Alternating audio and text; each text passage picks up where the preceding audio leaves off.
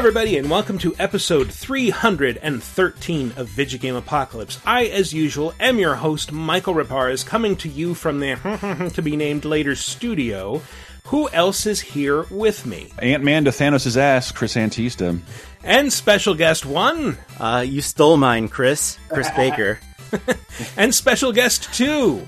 Consecutively, the third Chris, Chris Clow. So, so we got three Chris's, Chris Three A, Chris's. B, and C. Three Chris's. Checking one in in alphabetical order. Yeah. Yes. This is exactly what it was like growing up in Florida for me. All my friends were named Chris, and everyone in Florida calls me Antista. Everyone in California calls me Chris, and it took like a year for me to get used to that. So I dare you, just say Antista. I respond to that anyway. That's true. All right. You often do. Uh, we've got a fun show. Obviously, a lot is happening. We've got big new releases with Mortal Kombat 11. We've got uh, Chris Baker. You're here to talk about, in part, your your new game uh, Operencia. Am I saying that right? Uh, it's actually it's Operencia. But I will not uh, call you out on that. It seems like everyone calls it that, and that's totally fine. That's what you get for Uh, naming a game that yeah. looks with a name that looks like opera. Exactly, and it, it, it's got operatic uh, sensibilities Mm-hmm. to it. There's a story involved. So more, Um, more like opera and less like oppression. That's how we pronounce it. No, it's, it's oh, oh, it's it's, Like it's. Operencia. Yeah, it's a Hungarian word. It Oh. means uh, a land far, far away, basically. Which is Ah, I just name of our downloaded it last night on uh, Game Pass, which it's Awesome. totally available free right now if you have Xbox Game Pass, which you should get. Yeah, it, it's a fantastic deal. I love being part of Game Pass because it means people who would not have played our uh, first person dungeon crawler, old school 80s, 90s formula, they're checking it out. And for the most part, they really seem to be liking it. Uh, you know, the, the game is uh, doing really well with reviews and people are playing it. It's an 83 on Metacritic right now, which we're super excited about. That's awesome. Uh, you know, everyone. I, it's it's weird. You know, I've I've worked on a lot of games before, and this is probably so. You know, I've worked on a lot of games in the past, and this is one of the most uh, universally critically praised, and uh, it's a really great feeling. It's also probably the one I've had the most personal involvement with. Uh, I did a lot of the the writing and and uh, character interactions and stuff like that. So people seem to like that, and it's a really great feeling. We even had uh, Felicia Day was streaming our game, and- Really? and, loving it. that's awesome. And Wow. uh, yeah, it's on her Twitch. If you just go look at her Twitch, you can. She's done it three times so far, and it looks like she's going to even do more. The, the first day I saw that, I just saw it on Twitter that she was doing it, and it was just like, wow, you know, we didn't approach her. She just decided to play, and I think that's, Uh, that's like the exposure Game Pass helps you get because it's like the first. I I, tr- I kind of check that before I check the regular store. Yeah, yeah. Mm-hmm. And- She's actually and- playing it on the Epic Game Store, which is where it's available on PC. But uh, nice. but yeah, the uh, yeah Game Pass absolutely makes it very uh, apparent for for people to look at it. And yeah, if uh, if you're curious about like old school uh, first person dungeon crawlers with a, a modern sensibility, give it a try on Game Pass. Uh, you got nothing to lose. How how old school are we talking here? Like uh, so, Ultima uh, Underworld old school or Akalabeth? Yeah, yeah, that, that's a good uh, reference. Uh, Wizardry, Bard's Tale, Oh, uh, uh, Eye of the Beholder. Those were like the the kind of major influences.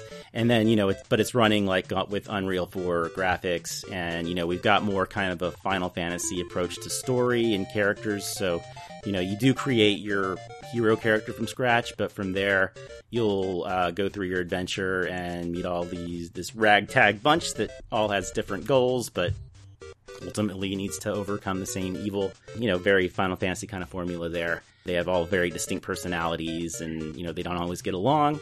So yeah, it was it was a ton of fun to write for, and and I was a huge Wizardry fan uh, growing up actually. So it was just a, a lot of fun to to get back into this style of game, which there just aren't that many of anymore.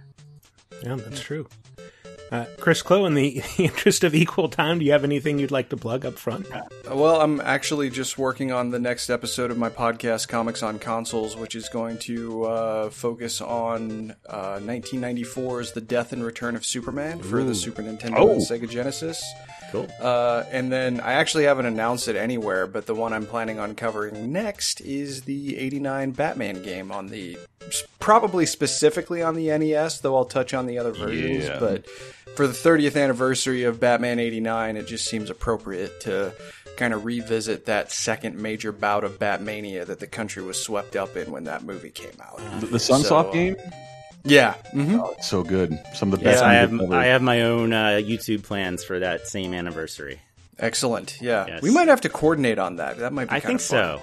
Yeah. Yeah. Dude, check check Baker's book. Wrong. I love the highlight of like the weirdo Batman villains they chose to be in that game. That I, I never knew they were even like related to the comics. Yeah, yeah, we did a Retronauts about it. If, if you uh, go, yeah, it was us. It was us um, back then. Yeah, check out Retronauts like three years ago, probably. Three years ago, yes. Yeah, it's been a while. episodes ago. Well, it's it's going to be a fun show. If you're wondering why we have assembled a three Chris panel that includes two comic book experts, it's because, of course, Avengers Endgame is finally coming out. This well, this Friday for some of us. That's when I'm seeing it. Uh, you guys were talking about how like you're you're going to go see it at like 5:30 in the morning on a Thursday. I'm seeing it during the second segment of the show. Oh, nice. Well, you have to you have to give us all the spoilers. So spoilers ahead. No, there won't be.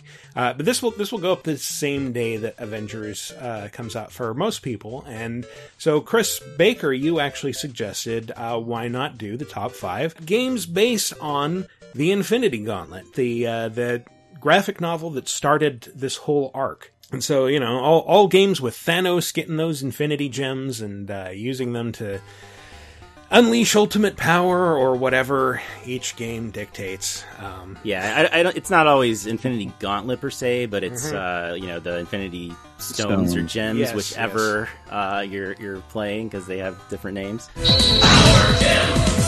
Power gem, yeah, sure. Power Gems. So, like, what what is it about? What is it about Infinity Gauntlet that that made it like the Marvel crossover to beat all Marvel crossovers after all these years? Because it wasn't the first, and it's. And it, there, I feel like there's been better events uh, cycles, but what what is it about Infinity Gauntlet that that holds up today? Yeah, you know, it wasn't the first, but it was probably I may be wrong about this, but it's it's the earliest one I can remember that was like first and like a major event and and good. You know, Good, like- that'll do it. or you know, like really planned out and you know just a, a big event across like Marvel Comics. Uh, yeah, I, I, I'm probably wrong. There's probably something incredibly obvious I'm not thinking of that was like in the 80s. Or Was it bigger than Well, no, I mean, you Wars? compare if, if you compare Infinity Gauntlet to Secret Wars, Yeah. or, or even Yeah, oh, Secret, yeah, Secret Wars, Wars, too. sure. Yeah. I mean, Infinity Gauntlet is clearly the better story. I, I would think, anyway. Secret Wars was literally created to sell toys. Yeah, Yeah. Yeah. exactly. And, and like, and just like the movie, like they, you just get to watch your favorite characters picked off one by one, and you only had to wait a, a month, I would guess. But like now, we had to wait a year to see who gets to actually live again. Yeah. No, that that was strange. Like coming to it, trying to read it for the first time after seeing Infinity War, and I'm I'm kind of gotten used to this. The, the Marvel Cinematic Universe has kind of more down to earth, like almost like a low fantasy to the comic books high fantasy, where it's like we just have like a handful of people that have these powers.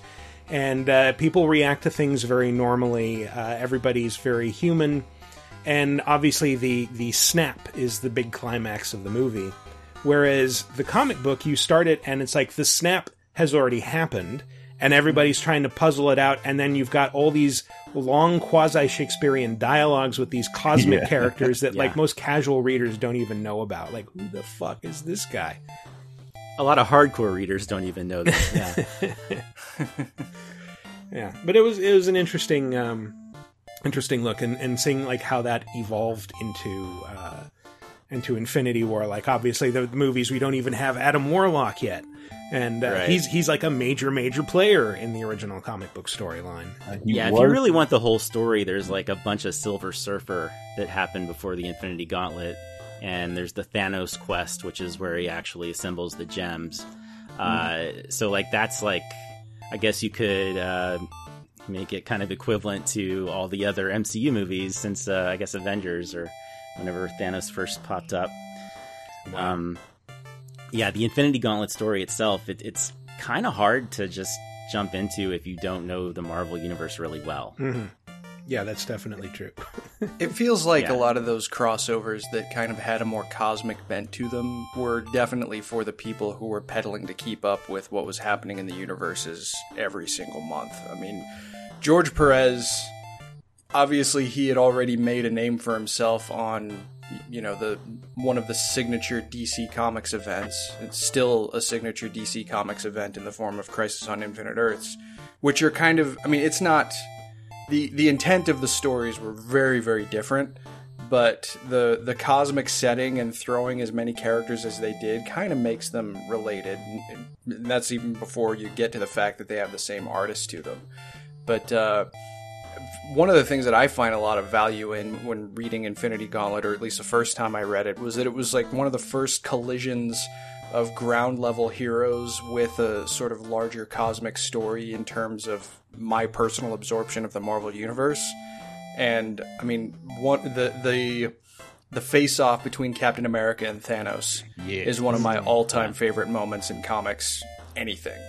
Yes, And, and, uh, uh, we have. I thought we were going to see that in Infinity War, but I'm guessing we'll see it in this movie. Well, we Yeah, I hope so. we kind of got a little bit of it, in that uh, you know Captain America was like grabbing Thanos by the hand at that one one part. But uh, Yeah, but everything you saw in that first trailer, that that was about it. yep, yep, Yeah. pretty much. Yeah, very true. Well, I'll tell you what I like. I think I don't think I'm, I'm not cynical enough to think Marvel did this on purpose, but this translated a game so well because there is something about like numerous different colored gems as your reward. It's the basis for several other video games that are not Marvel related. Hello, Sonic. Mm-hmm. Uh, Oh, like it's absolutely. it's Yeah. it's so easily gamified that many games, so many games have done it because of how just how simple it, it falls into that formula. Yeah, it's not just one MacGuffin; it's six MacGuffins Yeah. Mm-hmm. to, to make one Mega MacGuffin. Mm. Sonic doesn't need no Chaos Gauntlet. Yeah, snap his chili dog. Half the chili dogs on the planet disappear into his stomach all at once. This, Actually, no, I, I this is my inflation porn fan fiction I'm describing, by the way. I think Sonic One and the Infinity Gauntlet were like right at the same time. I want to say they were both ninety one. They were both 91, hmm. yeah. Yeah, Yeah, I know, but just like growing up in that era, old school games, it was always like this shiny, useless thing you got at the end of something, and um, I, I, I, I didn't even think about doing this, so I think it just think it's a great idea because I can think of off the top of my head a couple different interesting ways that gems alone have been used in terms of gameplay and rewards. Yeah. All right, well, we'll get into five games that drew inspiration from Infinity Gauntlet right after this. Would you like exclusive bonus podcast commentaries and more from the LaserTime crew? Then we strongly encourage you to support this show on patreon.com slash lasertime. It supports not only this show, but all the rest of the LaserTime network. You'll get commentaries, play games with the hosts, see exclusive videos first, and receive an uncut weekly ad-free podcast bonus time. Speaking of which, here's a quick taste. But I just like sometimes I go like, man, you know, if I just fixed one pothole, I would have done more for my community than 13 years of reporting on video games I've done for them. You know? Yeah, you, you feel that way, but it's also like the you're you are part of a of a system of little things that do give people joy. But the only but the parts of it you primarily see are the parts that give them an identity, which makes people mad. Yeah. That, what? Tyler, I'm 12 I'm 11 years of podcasting every week. Yeah. Of mainly of of getting a little bit of praise and getting a lot of people who hate you. Like it does. It does take a little bit of a toll. I'll say. Yeah.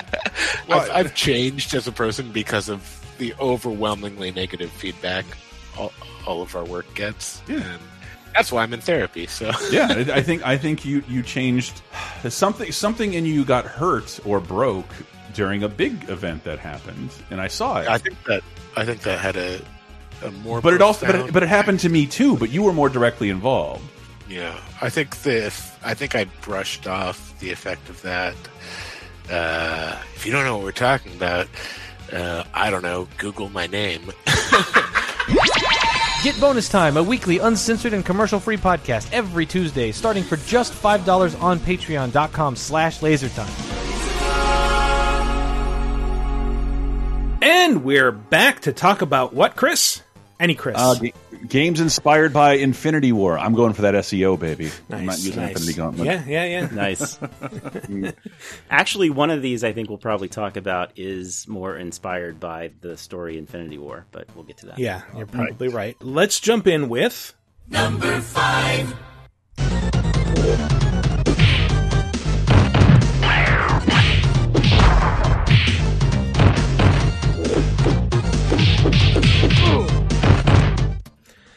Lots of dudes getting punched, possibly by the Hulk.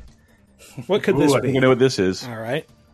Is it War of the Gems? It is uh, Marvel Superheroes War of the Gems, which is not a wonderful game, but it's, It, it, I should hate it, fine. but I just love it. Just because I don't know of any other uh, games up until like uh, uh, Ultimate Alliance where you could play as this many of these characters. yeah, it's it's a really unique design where you have the you five different characters that you can play as. There's uh, Hulk, Iron Man, Captain America, Spider Man, and Wolverine, who will never play a pivotal role in uh, Avengers and War, sadly. But I'm still I'm still got my fingers crossed for just Hugh Jackman in like two seconds and a wife beater. Mm-hmm. They don't say anything. Yeah, just come, you know, walks across the the screen in the middle of a fight Yeah. scene, just flipping double birds at the camera. And Everybody Wesley stops Snipes to in stare at him. Yeah, clearly hungover. I need it. But yeah, and and then you get you're- you're guided by Adam Warlock, and you get to pick from exotic locales like the Amazon and the Boston Aquarium, and go to find where these Infinity Gems have landed. Unfortunately, the bad guys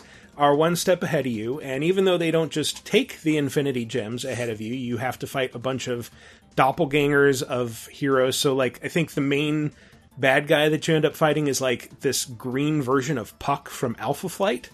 It's like, yeah, I think that is one of them. Yes. uh, yeah, and uh, there's like shitty Hawkeyes, and uh, Remember, Yeah, remember yeah, they're- the She-Hulk. yes, the bootleg Yes. She-Hulks waiting across the Amazon. yes, there are evil versions of all these characters. They're always like E dot Daredevil Yeah. and E dot She Hulk and E dot thing. Even when there's plenty of room to write out the word evil. Yeah, They, they uh, it's always yeah. knockoff Vision. But do you, do you guys know where those are from? It's it's actually comics based.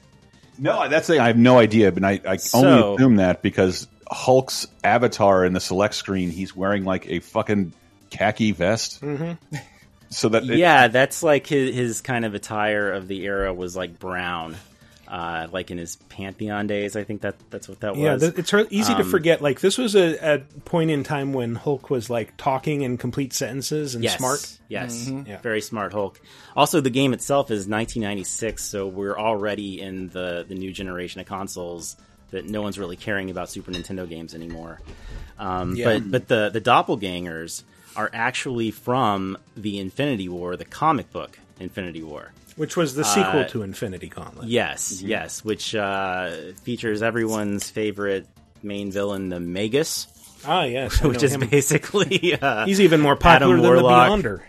Yeah, it's it's Adam Warlock's evil version, basically, is who he is. So yeah, all these doppelgangers are actually straight out of the pages of the Infinity War uh, comic. So this game as a whole, it kind of uh, represents like uh, an amalgamation of uh, Thanos' quest, in that you know just getting these uh, these gems, a little bit of Infinity Gauntlet, and then I would say even more so Infinity War. Yeah. Um, so uh, I always find that kind of interesting. Um, I actually did a, a whole like 26 minute video, like breaking it all down on my YouTube channel. oh my god! uh, superhero.vg. So you're playing if on expert really level here. Uh, yeah, yeah. I went back and watched that today and refreshed my memory and all this stuff. But yeah, it's it's uh, it's not it's not a compelling narrative that's told throughout the course of this game. Well, it's it's very minimal. It nothing's really Yes. explained. It's just like, oh, there's just doppelgangers everywhere, and you're just asked to And it's accept like- this.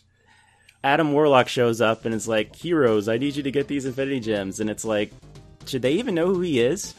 We never. Yeah. the, the game never tells you who Adam Warlock actually is. He Right. I remember that about it. Like, it really did assume. Well, you know everything about the Marvel universe, including every cosmic level. I'm like, no. And if you don't, Uh, it doesn't really matter because all you really need to do is walk to the right and punch things.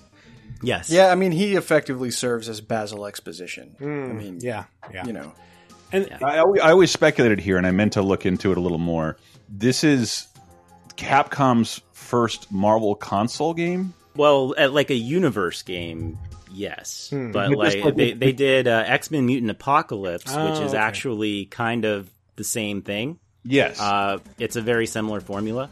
But it's like uh, the arcade game, the first Marvel fighting game, which was no Street Fighter or Capcom, just Marvel superheroes. Yeah. Well, since- that's the that's why there's the clunky title. since you bring that up, yeah, this is. I think this is actually like the sprites for the heroes in this are based on the arcade sprites, which The the arcade game, which looks so much better than this, came out the previous year. wasn't ported to home consoles until like 1997, but this this was 96. So it's like okay, we'll we'll make like simplified versions of those sprites and build a game around it. And uh, yeah, the Infinity Gems do, of course, play a role as you find them. You can uh, add them to your inventory, and they'll unlock special powers like the Time Gem lets you move faster. The is it the Reality Gem that like reveals hidden objects that you can find? I think. Uh, yeah. Yeah. Yep. That, One of that them is does exactly what it does. Um, and I just want to say, as long as I'm talking about revealing hidden things, I think Doctor Doom's castle is easily my favorite level, just because uh, if you go at it with Spider-Man or Wolverine, you can like just crawl over this obstacle early on and go straight to the end and skip a bunch of fighting. It's great.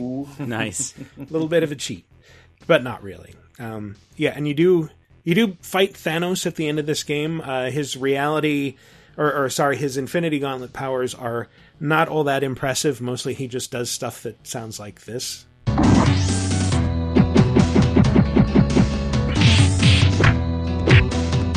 Like he charges up the gauntlet, and then like a thing of flame comes out of the ground and makes a bunch of woof woof, woof noises. Actually, the, oh. the interesting thing about that fight is that he's not wearing the Infinity Gauntlet. He's just wearing gold gloves. Oh, I when you fight Magus, Magus has the Infinity Gauntlet, and this is before the Thanos fight. Um, yeah, it's it's really weird. None of it makes any sense. Hmm. Nebula shows up at one point, and in the comics, Oh, uh, she's like the granddaughter of Thanos, and she only claims to be that, and Thanos doesn't acknowledge it. It's a different relationship than than MCU. Oh, much but in this game, she's like his uh, his lieutenant or something. Uh, it's it's a different relationship there too. Uh, they they weren't exactly on brand with this game. no, no, not really. Uh, there's still something about it that makes me very, very happy. I don't know. It's one of my it's one of my favorite, or if that's a good word, uh, Super Super Nintendo Marvel games.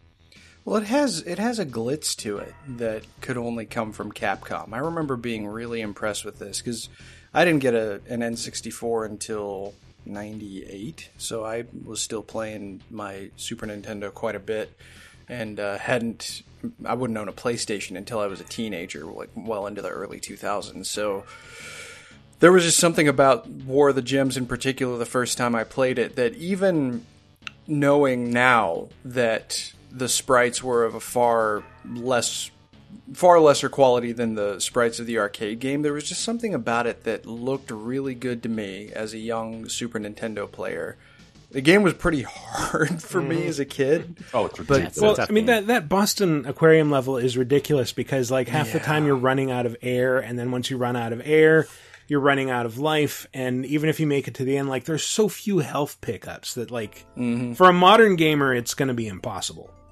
Sure, yeah, but it did have uh, it, it had a polish to it, uh, at least for its time that I appreciated. And when I started playing it again relatively recently, a few months ago, it, it was it still has a look to it that I appreciate, and the fact that you know I didn't have a lot of options as a kid to play as as Captain America, so I relished that because I've always loved Cap. I loved And, I loved uh, playing as Cap in that Data East Avengers arcade game. That was amazing. Ooh, yeah. yeah, yeah. Avengers. No. Everyone has an Yeah, old man be- voice. You could be Iron Man as well. I Mm-hmm. think this is the same year that Iron Man teamed up with X-O Manowar. Oh, yes. It's a It is, big year yeah. for Iron Man in console games. Like a year later, yeah, Uh, yeah. But just as as a Marvel fan, this is I don't know. Baker could speak to this uh, a little more authentically, but like there had been no game where you could play as Spider Man and Iron Man and Captain America and Hulk and Wolverine ever.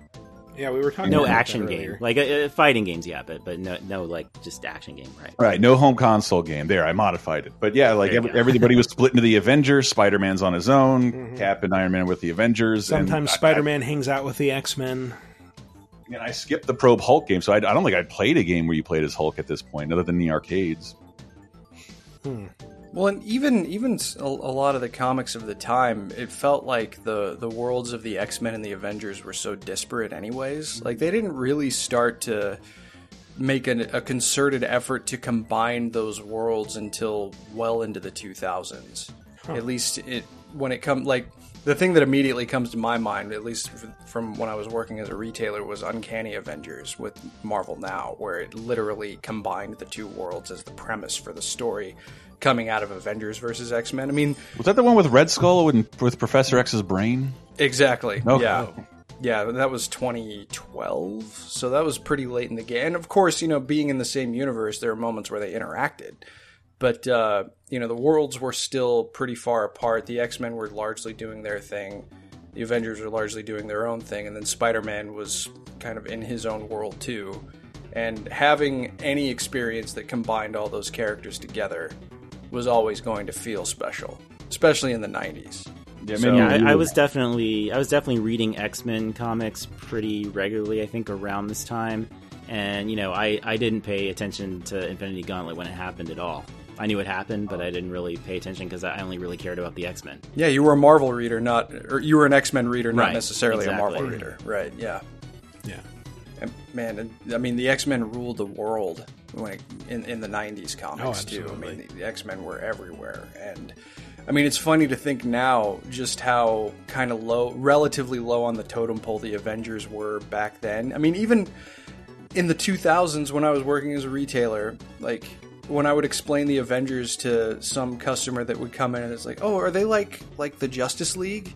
And now Yes. it's, fu- it's so weird Yeah. how, how things have just kind of transposed. Well, yeah, still exactly. remember, like in 2008, thinking like, why the fuck would they make a movie about Iron Man? Who gives a shit about Iron Man of all Me, characters? because of Data East game. yeah, yeah.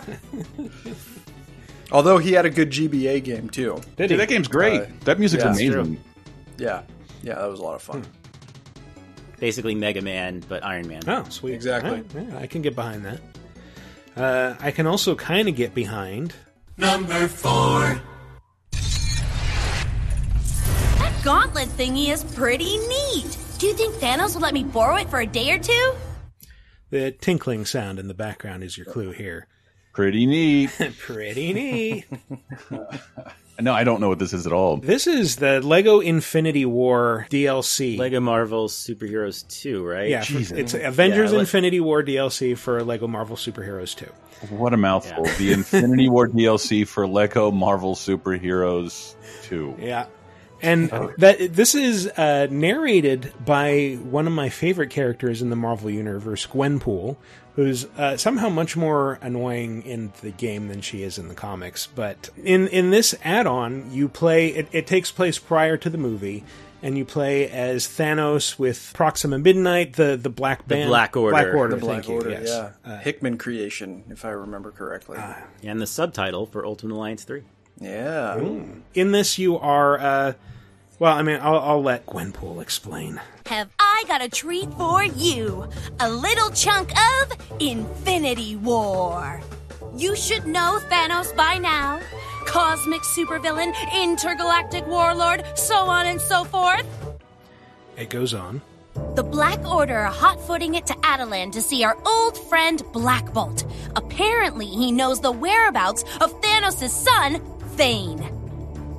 Now, this isn't some sort of cozy reunion.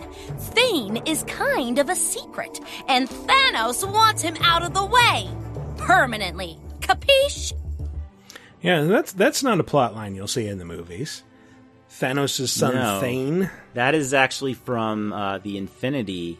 There was a, a big event, 2013, I want to say, called Mm-hmm. Infinity, and that's a little part of it right there, which is interesting.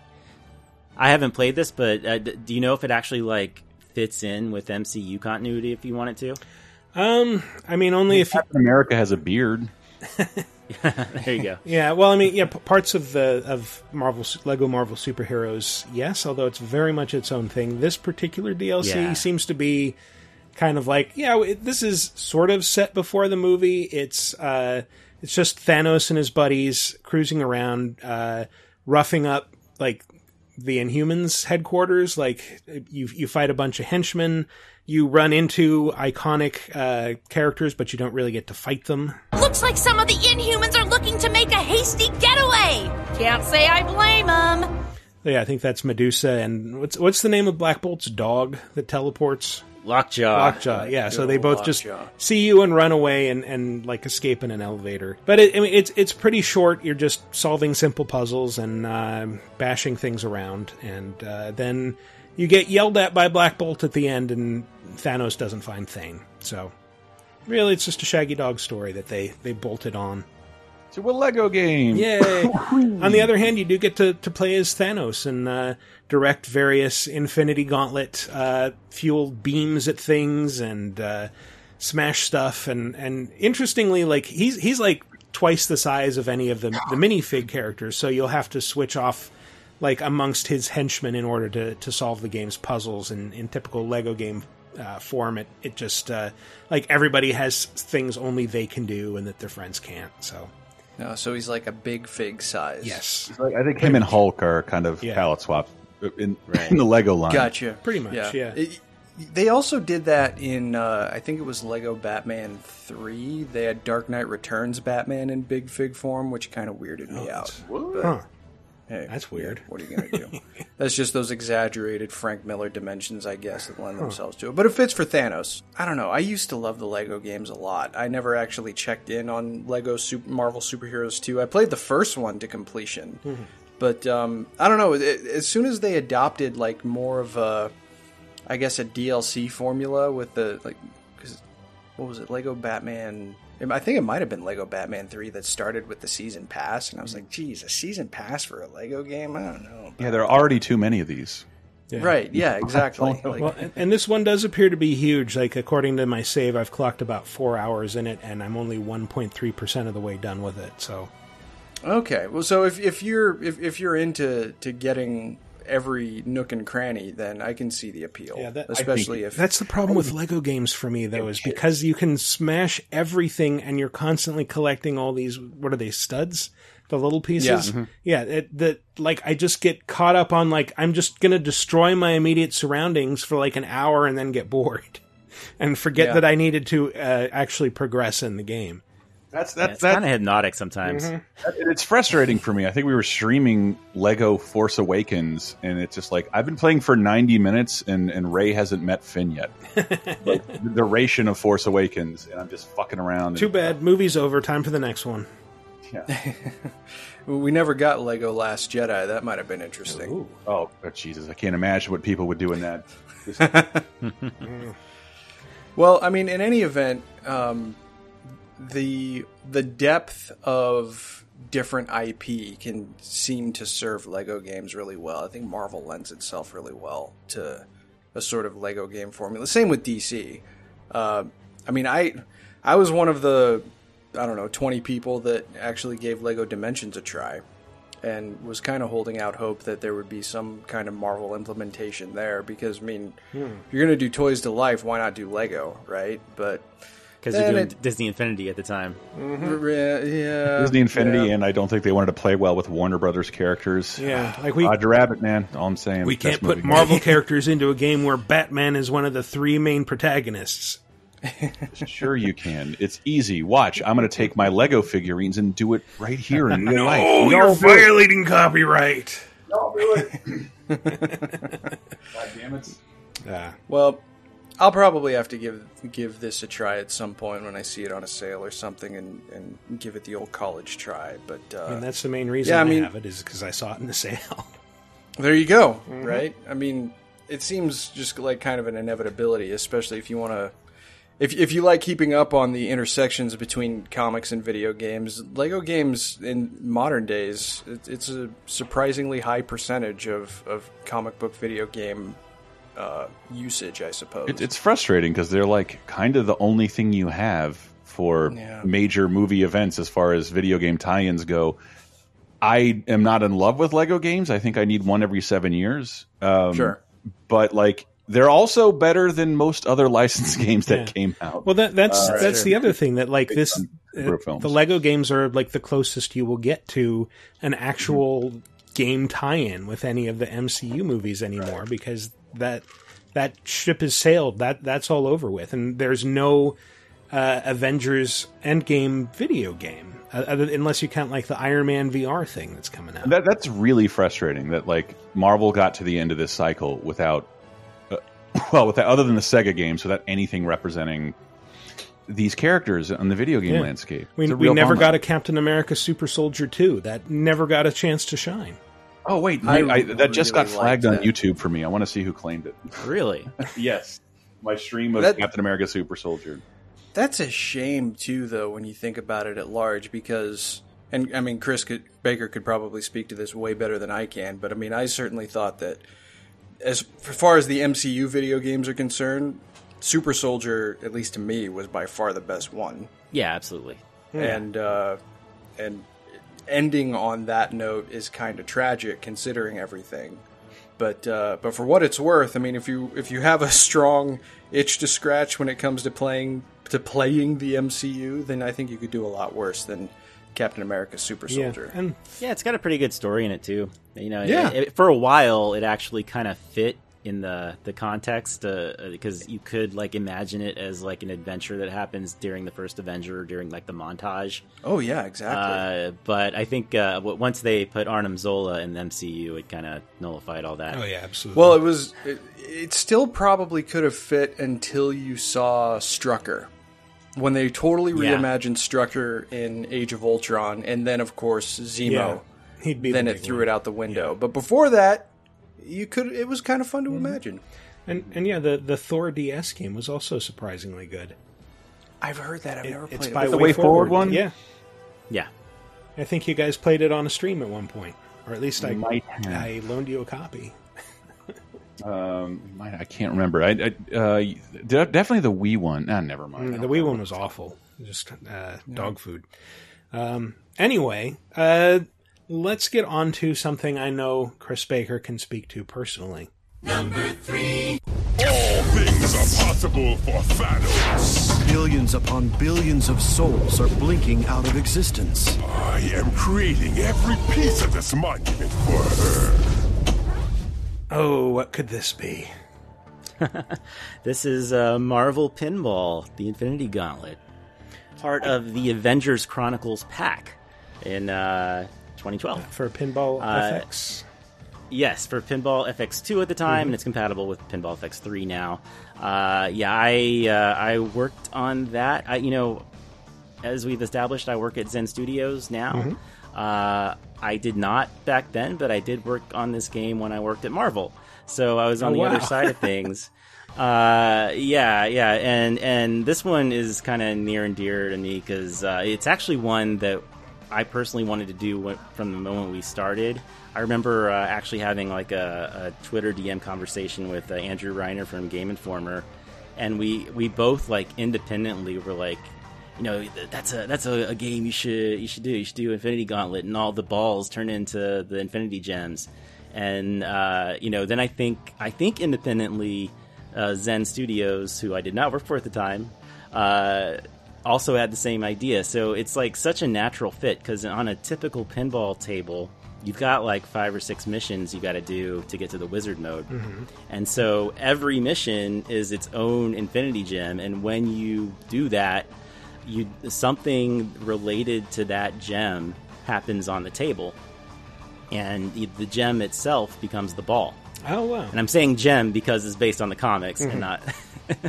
uh, yeah, so so like for example, uh, the space stone. There's like a bunch of teleport uh, portals that, that that pop up on the screen, uh, and you gotta hit the ball through the right portals. Uh, the the one that I'm like uh, it was very divisive. People loved it or hated it because it's a very video gamey thing. But the reality gem uh, would turn the table upside down. That's the one that I ran into while playing. I'm like, what is yes, yes. happening? Uh, that was my idea. so if you if you hated it, then I'm sorry. I wouldn't If say I hated it, well, but you know, I'm Yeah, I'm yeah. glad that I had a guide to sort of uh, clue me in on what was going on.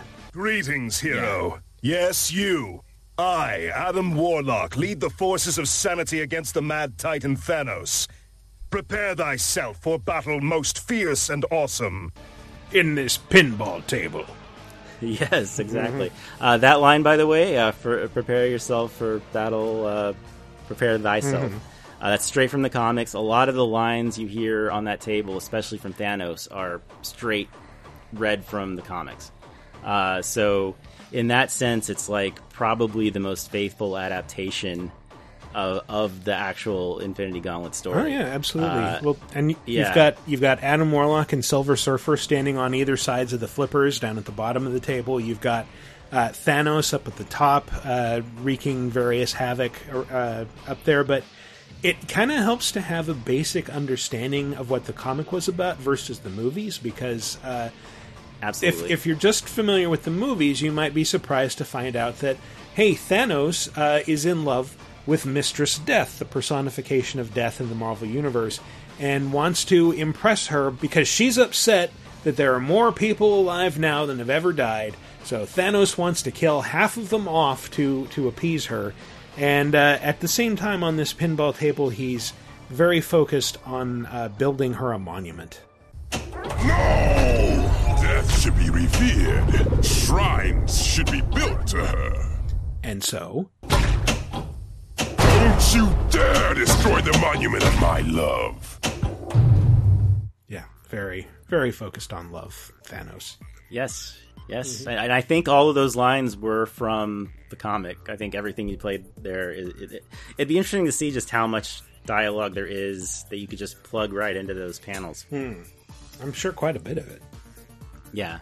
There's some really awkward reads too. I, I don't mean like bad voice acting. I mean like just the the way something when you write something, it's not always how people talk, especially in a comic book. Mm-hmm. So when someone actually says it, it takes a few times uh, to actually get it right. But I, I think the voice actor actually did a, a great job. Yeah, so that that is Um, Isaac C. Singleton, and I think Zen Pinball is listed as his first uh, credit playing Thanos. Yeah. and since then he's gone on to play uh, Thanos in pretty much everything that isn't the movies.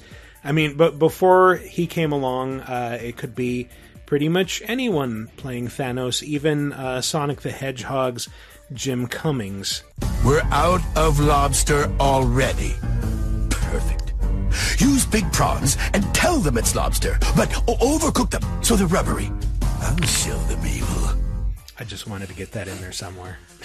That's got to be Superhero Squad, I presume. Nice. which is the only thing that you suggested to me that uh, you can't get your hands on anymore unless you go to like a GameStop and dig through their used bin. Ah, okay. Yeah, th- yeah, that's a game. The Yeah. Superhero Squad, the yeah, Infinity it's, Gauntlet. it's a is it's a as licensed well. Marvel game from THQ, so it's doubly dead. Uh, there was an even deader one that was uh, uh, U Draw exclusive after that. so uh, wow. Well, was- uh, funnily enough, too, I think Isaac C. Singleton also played Thanos at the very end of the Marvel Battlegrounds playset of Disney Infinity 3.0. so wow. that's also pretty dead. yeah, yeah, yeah, sadly. and uh, actually, it's I guess it's worth pointing out too. Uh, Travis Willingham is has been Thor, in I know in the Avengers Assemble cartoon and some other games too. I think, and he Marvel Pinball's Thor table was his debut oh damn, as as Thor. So That's awesome. yeah, it's it's a it's a secret launching. you've pad. done so much for these actors, or pinball has. Oh, that's awesome. Well, um, speaking of Isaac Singleton, he also plays Thanos in this next entry. Number two King T'Challa, the captive. Your Majesty, I am. I know who you are, Ryu. What business have you in Valkanda? Yeah, I remember. I remember uh, the official Black Panther Twitter retweeted that particular clip you just played, and a bunch of people corrected it by saying it's Wakanda, not Valkanda. No, it's Valkanda because everything has merged in Marvel vs. Capcom Infinite, which was the first game to really try to give a storyline to the Marvel Capcom crossover. Yes. where it, it actually begins, and uh, I, I played through the story mode uh, last night, and it it kind of does the same thing that Mortal Kombat does, where it's like, okay, here's a fighting game, but we will structure it around this like movie length cutscene that you then like every time there's an action scene, we just turn it over to you and you play as this character against these other characters, whatever. Um, but uh, yes, the the universes have mashed together, and it begins in medias res with like no explanation of what's going on other than that this is the villain you have to fight. Our name is Ultron Sigma. We have become as one. Uh. Oh my god, I can't believe Brett did that. It's just so fucking Brett. Jesus Christ. I don't. I don't know if we can put this all on Brett. He's not. He's not credited as a writer or anything. But uh, friend of the show, Yeah, Brett gonna ask, Elston. did, did Brett write this game? He- I know. he- yeah, Brett Elston, did, but uh, it- former co-host. but he the did show. work on this game. I know it was kind of his baby. Um, Yeah. yeah. Dude, Ultron Sigma? Oh, come on. It's not really how I- I- that works, but like you, you can work on a game for years and never be credited as a writer. Hmm. But yeah, that does sound like his his uh, kind of thing. I'll be honest. Um, but uh, yeah, it, there's there's so many. I got so many clips from this that are just like referencing all this stuff. Something funny, Grimace? Tony Stark and Dr. Light. Two warmongers fighting for peace, yet responsible for so much horror. Are your hands any cleaner than mine? That's again Isaac C. Singleton uh, lecturing Tony Stark and Doctor Light. Uh, That's interesting that he called him Grimace. Yeah. because he calls him Grimace in in Infinity War. Mhm. Yeah. And this Star-Lord came out does, before yeah. Infinity War. yeah, Still love Yeah. it when he calls that guy Squidward. Interesting. Earth is closed. I, Yes. All right, just watch. Get Yeah, out me of here now. I, I just that, that guy does a really good Robert Downey Jr. impersonation, and he tends to do Yeah. Iron Man everywhere. I, I don't know his Mm-hmm. name. I want to say it's Eric Loomis, but it, there's another guy. There's Eric Loomis and another guy, and I, I don't know which one was in this one. Like that's a hard guy to impersonate too. So I'm hats off to him. he yeah. sounds the Yeah. most like an MCU character of all the characters in this entire game. Oh, absolutely. Eric Loomis, I think, was the guy who started playing him in. I think it might have been the Iron Man 2 video game. Yeah, yeah. because yeah, the first one actually had Robert Downey Jr. Right?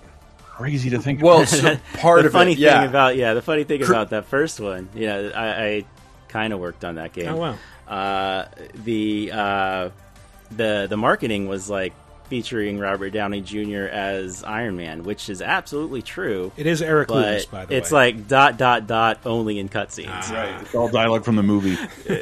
Well, in, in the in the actual missions, it's another guy. It's it's I think it's Eric Loomis or somebody else who it might be the other guy, uh, who I, whose name I unfortunately cannot think of right now. Uh, but yeah, th- that's the funny secret that no one really picked up on. You know, there was a lot of other things to say about that in a negative manner, unfortunately, for that game. But uh, yeah, yeah, no one really ever picked up on the fact that it was a totally different guy in the missions than in the cutscenes. Is that good. Steven Steven Stanton, I believe, was the guy who played Iron Man while he was in the suit, and then uh, for all the cutscenes where he was out of the suit, that was Yeah, Downey. that's true. But- There was the filter on his Weird. voice, so that yeah, so made it a they little tried to pull a fast one, effectively, Huh. which Yeah. is just bizarre to think about. But the other guy who plays Iron Man quite a bit, I don't know if he plays him in this, but Adrian Pasdar, he was in Heroes, Yeah. the TV show. He was one of the leads in Heroes. Yeah, he's And uh, Avengers bad. Assemble, the cartoon. Um, Yeah, also and the- Lego Marvel. and the Disney Infinity games too. I Yes. keep bringing that game up. I don't, I'm sorry. I don't know why. I, I played that more than the Lego games. Yeah, I There- love Disney there go. Infinity. I'll say it. I did too. I had a lot of fun with it. Mm-hmm. I, I love the Star Wars Kind of- stuff where you could just like visit Tatooine and there's a big sign telling you not to throw Jawas into the Sarlacc, but then you do it anyway, and it's gross. Yeah. But I mean, when it comes to Marvel vs. Capcom Infinite, I respected the the foresight that it had to finally put a story or attach a story to to the gameplay. I just wish I was better um, at Marvel vs. Capcom. I mean, it's so the bad. the main credited writer also did, I think, Crash Twin Sanity. Um, but Hmm. yeah, but it, it, I'll, I will give it credit for putting a story to something that really the story didn't go very far beyond this.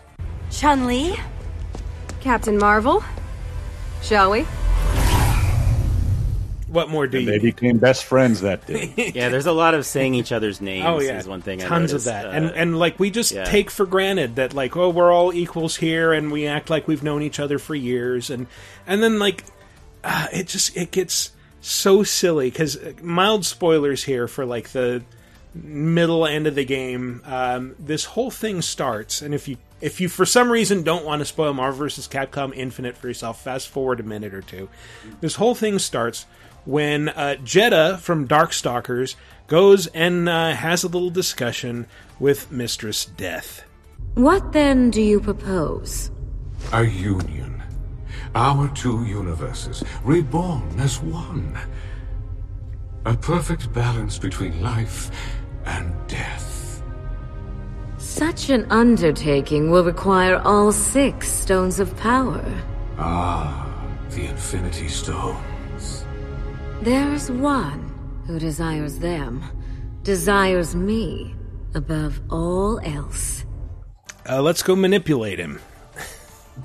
so yes, uh, they they manipulate Thanos into you know thinking that merging the worlds is his idea. He gets Ultron to do it because he can't actually bring them together himself.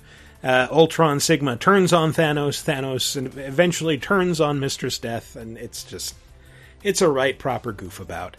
Um, yeah, it, it's it's fun and it ties everything together. and it Uh, you know, includes I think that's all they. Thanos uh, u- building a new gauntlet in Sigma's lab so that he can steal the Satsui no Hado energy from Ryu. These are all fucking fun things, Yeah. and I, I don't know. Uh, I, I I had so much fun. We should say that. I guess none of us are like hardcore fighting game fans, Right. So it's difficult to speak to the game on that level. Um, and it's difficult for me to speak about the game unbiasedly because I worked at that company and I saw the barrage of negativity coming at that game. And I was even glancing at the wiki, and it's still there. It's like the biggest complaint is that there's no X Men. I'm like, but fuck, But you know everyone why knows that why is. that was. Yeah. Yeah. And, and, like in, in in terms of like big history, like we'll barely remember a, a time when X Men weren't allowed in Marvel stuff. That's all over now. There'll be a footnote And- in about 20 years. I know, and it sucks. And it's like, yeah, that was Capcom's decision to not include Sure. uh, cherished, time honored characters. Um, but I do, I, I do know that I think um, one of the one of the controversial things when I worked there was with Street Fighter Cross Tekken was the gem system. and and that's partially what this game is based on, like using the the Infinity Gems Mhm. As uh, gameplay buffs. And I I think I think as, as I, I have watched people's essays on the video because I want to see why the fighting game community is so like angry at this game. And I think part of it is that X Men and they love being angry at Capcom. Um, and it, it, I'm sure it fell short of certain fighting game a- uh, aspirations, but I think the gem system didn't turn out to be this like game changer tournament level thing that uh, kept the game competitive I mean, for years on it- end it- that they thought it would be. It was fun, like having an infinity gem would let you like use a little attack or, or something else that was based on it. Like the time gem would let you zip forward. Um, I think the uh, the soul gem, uh, if, if you powered it up all the way, you you could unleash these like massive attacks with them that would uh, do things like uh, put your opponent in a cube, or if your partner was dead, it would raise them up and heal the both of you while you fought as one, with them being controlled by the computer. Um, so I mean, it, it was it was cool, but like the the game took kind of uh, measures that seemed to be like, okay, we need to aim this at like an entry level fighting game audience. So you could the best combos that you could do were just by mashing the light punch button. Uh, and and that would like launch all these aerial things and everything else. So it's like I, I think You're also talking about single player. that's true. I am. Um, yeah, if you want to talk to to multiplayer, be my guest. No, no, I, I don't because Yeah. I, I can't speak to that at all. I think I think I, I can, Yeah. but I can't acknowledge some of the game's shortcomings. 'cause, uh, uh, again, we're not fighting game peoples, Mhm. but I was blown away more than anything by um, what is it? Uh, what's the what's the Nether Realm DC game? Forget Injustice, Injustice yeah. 2. Yeah, Injustice 2 came out a few months before that. Yeah, and Injustice 2 blew me away how much fun it made a single player story based fighting game experience. And this game did not look like that yeah. at all. And it's well, it's, it's just strange um, I I didn't realize how much myself and I think the rest of the world loved the stylized uh, darkened look of MVC3 Mm-hmm. So seeing them in like stark lighting all of a sudden. Yeah, the, the uh, stark no, lighting, no... the kind of odd faces. Uh, it, it had like this strange cartoony vibe that didn't quite fit with anything. Yeah, it, it's it's like Mar- MVC3 made a real bold design choice, mm-hmm. and that helped the game look really cool forever. Whereas I don't know that this game did uh, make a, a, just a definitive earth shattering design choice. I think that really would have helped it out, um, and, and especially in, in the visual department. Um, Mhm. It just it just sort of in the cutscenes, it's like I don't even know I'm playing a fighting game. Like this doesn't look I don't know. Yeah. I, I, Yeah, no, the- I the don't know. cutscenes- I, am only worried about it because like I don't want to. I love this franchise and the fighting game community did not embrace this, and I don't want to see the series die. But I have a feeling this is the death the death knell. Uh, I hope not. I'm, I'm, It seems strange strange to me that there's more of an effort, at least on the part of fighting game developers, to introduce more RPG elements into fighting games. Like that to me, I enjoyed Injustice 2. I mean, story wise, I prefer the first game, and the first game is still probably the best story I've ever played in a fighting game, personally. But I don't know when you add in these extra elements like Injustice Two did, and I, it sounds like Mortal Kombat 11 has done. Uh, it, you know, with the gear augmentations and grinding for for different things. Does that overcomplicate it too much when when you're trying to look for kind of a pure fighting game experience? Because maybe the gems on on this game kind of push things in that direction. I'm not sure though. that's uh, I think that's the trade off that you're talking about because I think I think Mortal Kombat traditionally like outsells most other other fighting games by catering to multiple types of people who like fighting games. And Mm-hmm. Mhm. I remember working at Capcom, my frustration was like, not everybody loves just fighting games. There's no tutorial. There's nothing else to do here but practice and get good and get beat up. And uh, NetherRealm, so I, I I I know what you're saying. The there are overwhelming decisions to make with all these weird things you unlock in Mm. Injustice. But I think that's to flesh out the single player experience because those games typically, other than their first year, don't make the rounds at any fighting game tournaments. It's to keep people Mm. from just saying like, "Okay, I beat arcade mode once. Uh, I guess I'm done Right. with this." Right. Back to the store. And, and I, again, like I just just being excited for Mortal Kombat 11, there is something to that. There is something to like paying full price day one for one of these games to like play through Mortal Kombat story mode with as many characters as you want. It is so much fun. Uh, I Mhm. can't wait to do it. But yeah, Yeah, one other one other thing I really liked about this game's just like its general premise was it kind of like melded their their worlds. Like you know, you had the Valkanda, which Mhm. was was Wakanda, so and uh, cool. like Monster Hunter, Yeah. Mhm. and it, it reminded me it's like the closest thing we'll ever get probably to an amalgam universe game. Oh, yeah. which uh, Wow. if you were a comics nerd in the '90s, the amalgam was when DC and Marvel like combined. uh, and it was like Claw. so dumb but awesome. Yeah, Dark Claw is like the, the poster child of that. Like it, Dark Claw, for Batman and know, is Wolverine. Wolverine crossed with Batman. Yeah. and- Look, and- I love Spider Man, but there's no way he should have beat Superboy in the Marvel versus DC crossover. Yeah, that doesn't seem possible. Just shouldn't yeah, happen. yeah. Spider Boy is what they became. And Right, Yeah, there, there yeah. were all these like uh, just amalgams. It was the amalgam. I saw a mint condition collection of amalgam comics on a shelf, and I was like astonished this still existed. So I, I snatched it up immediately, and I tried to read it, and like, oh my goodness, oh it's my so 90s. It is so 90s comics. It's incredibly 90s, and you really have to know like what all these characters are to uh, to even really fully appreciate it. Because I remember I, I was a really big comic fan at the time, and there was a lot to just I, I don't know these like uh, they they they combine like. Uh, the Punisher and Steve Trevor from Wonder Woman. I didn't know Steve Trevor was. at the time. Did, did Although- run out of characters? What happened? I, I don't know. So was he The, Steve the Castle Captain America Frank Trevor? Superman. Super Soldier, yeah. Yeah, Super Yeah, he was Soldier. That was, I think, that was written by Mark Waid, and was Dave Gibbons the artist? I just remember that one having a particularly good team, and that one being probably the closest to being legitimately good, if I'm remembering correctly. Oh, yeah, I mean they had all the the the writers of the day were participating, you know, from Yeah. both sides. Oh, an amalgam, it if we didn't say, is is some weird imprint that was a co-production of DC and Marvel that Yes. synthesized all their characters together. And it, how long did it last? Like maybe a year.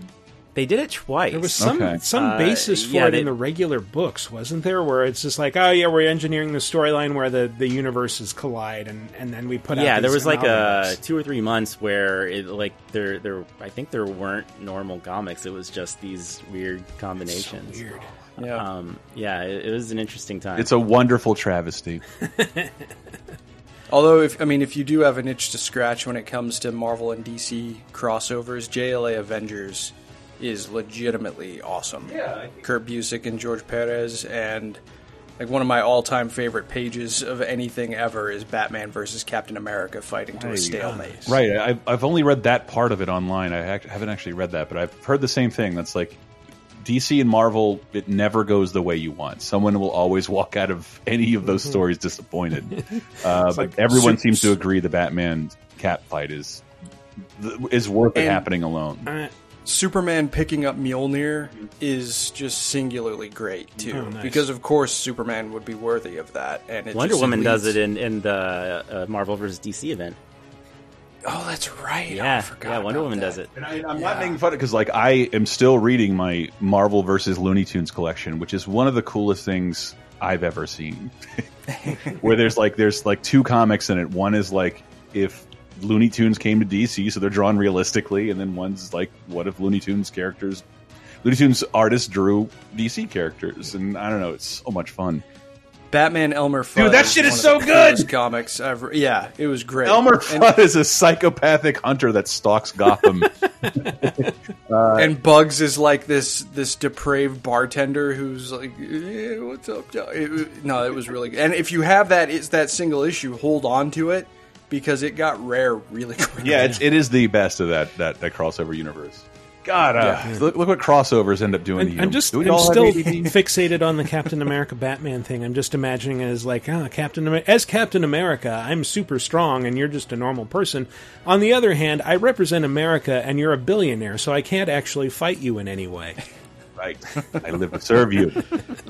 And Oh, they did it. They did a really nice job with it though, because it was just like they they were testing each other with the the, the just a little bit of feints here and there to to see what the limits of each of their skills were, and they obviously don't want to seriously hurt each other. But it was just like they they're they're the master tacticians of their their respective universes, and uh, and they all it's because of their matched skill in being tacticians that ultimately lead them to the conclusion that hey maybe we should actually work together and i i, I just love that part a lot I've, I've got one more sound from Marvel vs. Capcom. Thanos alone can lead us to the Infinity Stones. He is bound to them. It is the only way. Yeah, well, I want it on record that this is a bad idea. Ah, yeah. Okay, that's Thor and Rocket Raccoon talking about whether or not they should free Thanos from his uh, tiny little energy cell and let him fight with them, which sounds insane. Absolutely. And of course it is, because. That's a really yeah, cool moment in the story, though. That's true, it is. Yeah, there's a lot of just fun character moments. Mhm. You know, like uh, Dante and and uh, and Ghost Rider, or is it Morrigan and Ghost Rider? It's, it's but- all three, actually. It- yeah. oh, Okay. Yeah. Yeah. Yeah. Like uh, just kind of those similar themed characters. Mhm. who would Devil Trigger Dante fighting meet. Jedah. That's awesome. Yeah. Uh, but anyway, uh, well, the next game is the one that actually started all of this. At least as far as Capcom is concerned.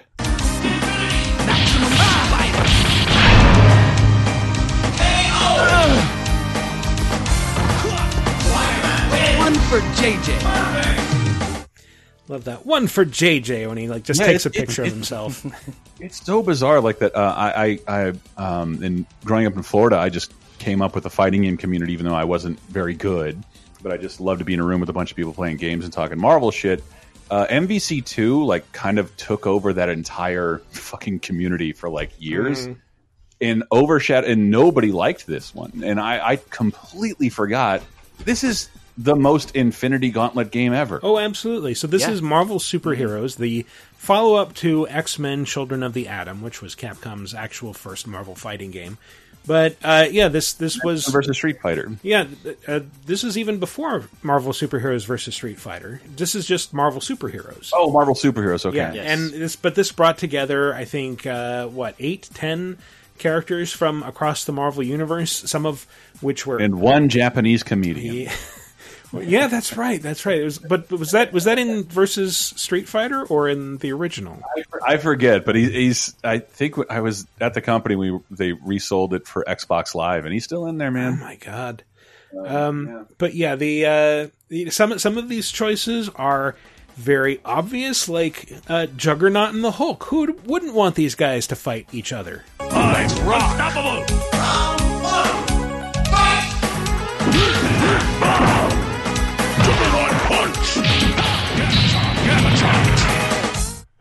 Uh, Hulk, known by his uh, his well known catchphrase "Let's rock." Um, always had rock moves. But this is if you if you are a fan of like MVC two and three, it's really interesting. Check this out because like one is a, a giant Marvel fan. This is a really good look at what was most popular back then. yeah, uh, of- I want to say though, Blackheart and Shumagorath were not what was most Yeah, popular. I don't know if I'd agree with that. Well, other than those, and I, I swear I don't know if it's a real story, but I think that was like that was Japan getting to pick it, its Marvel character, given that Marvel is anime in Japan. It's it's this weird thing that only super nerds like that costs a lot, um, but but they're aware of it. Uh, they're flipping through the Marvel encyclopedia. I'm like, ooh, tentacle monster, we dig it.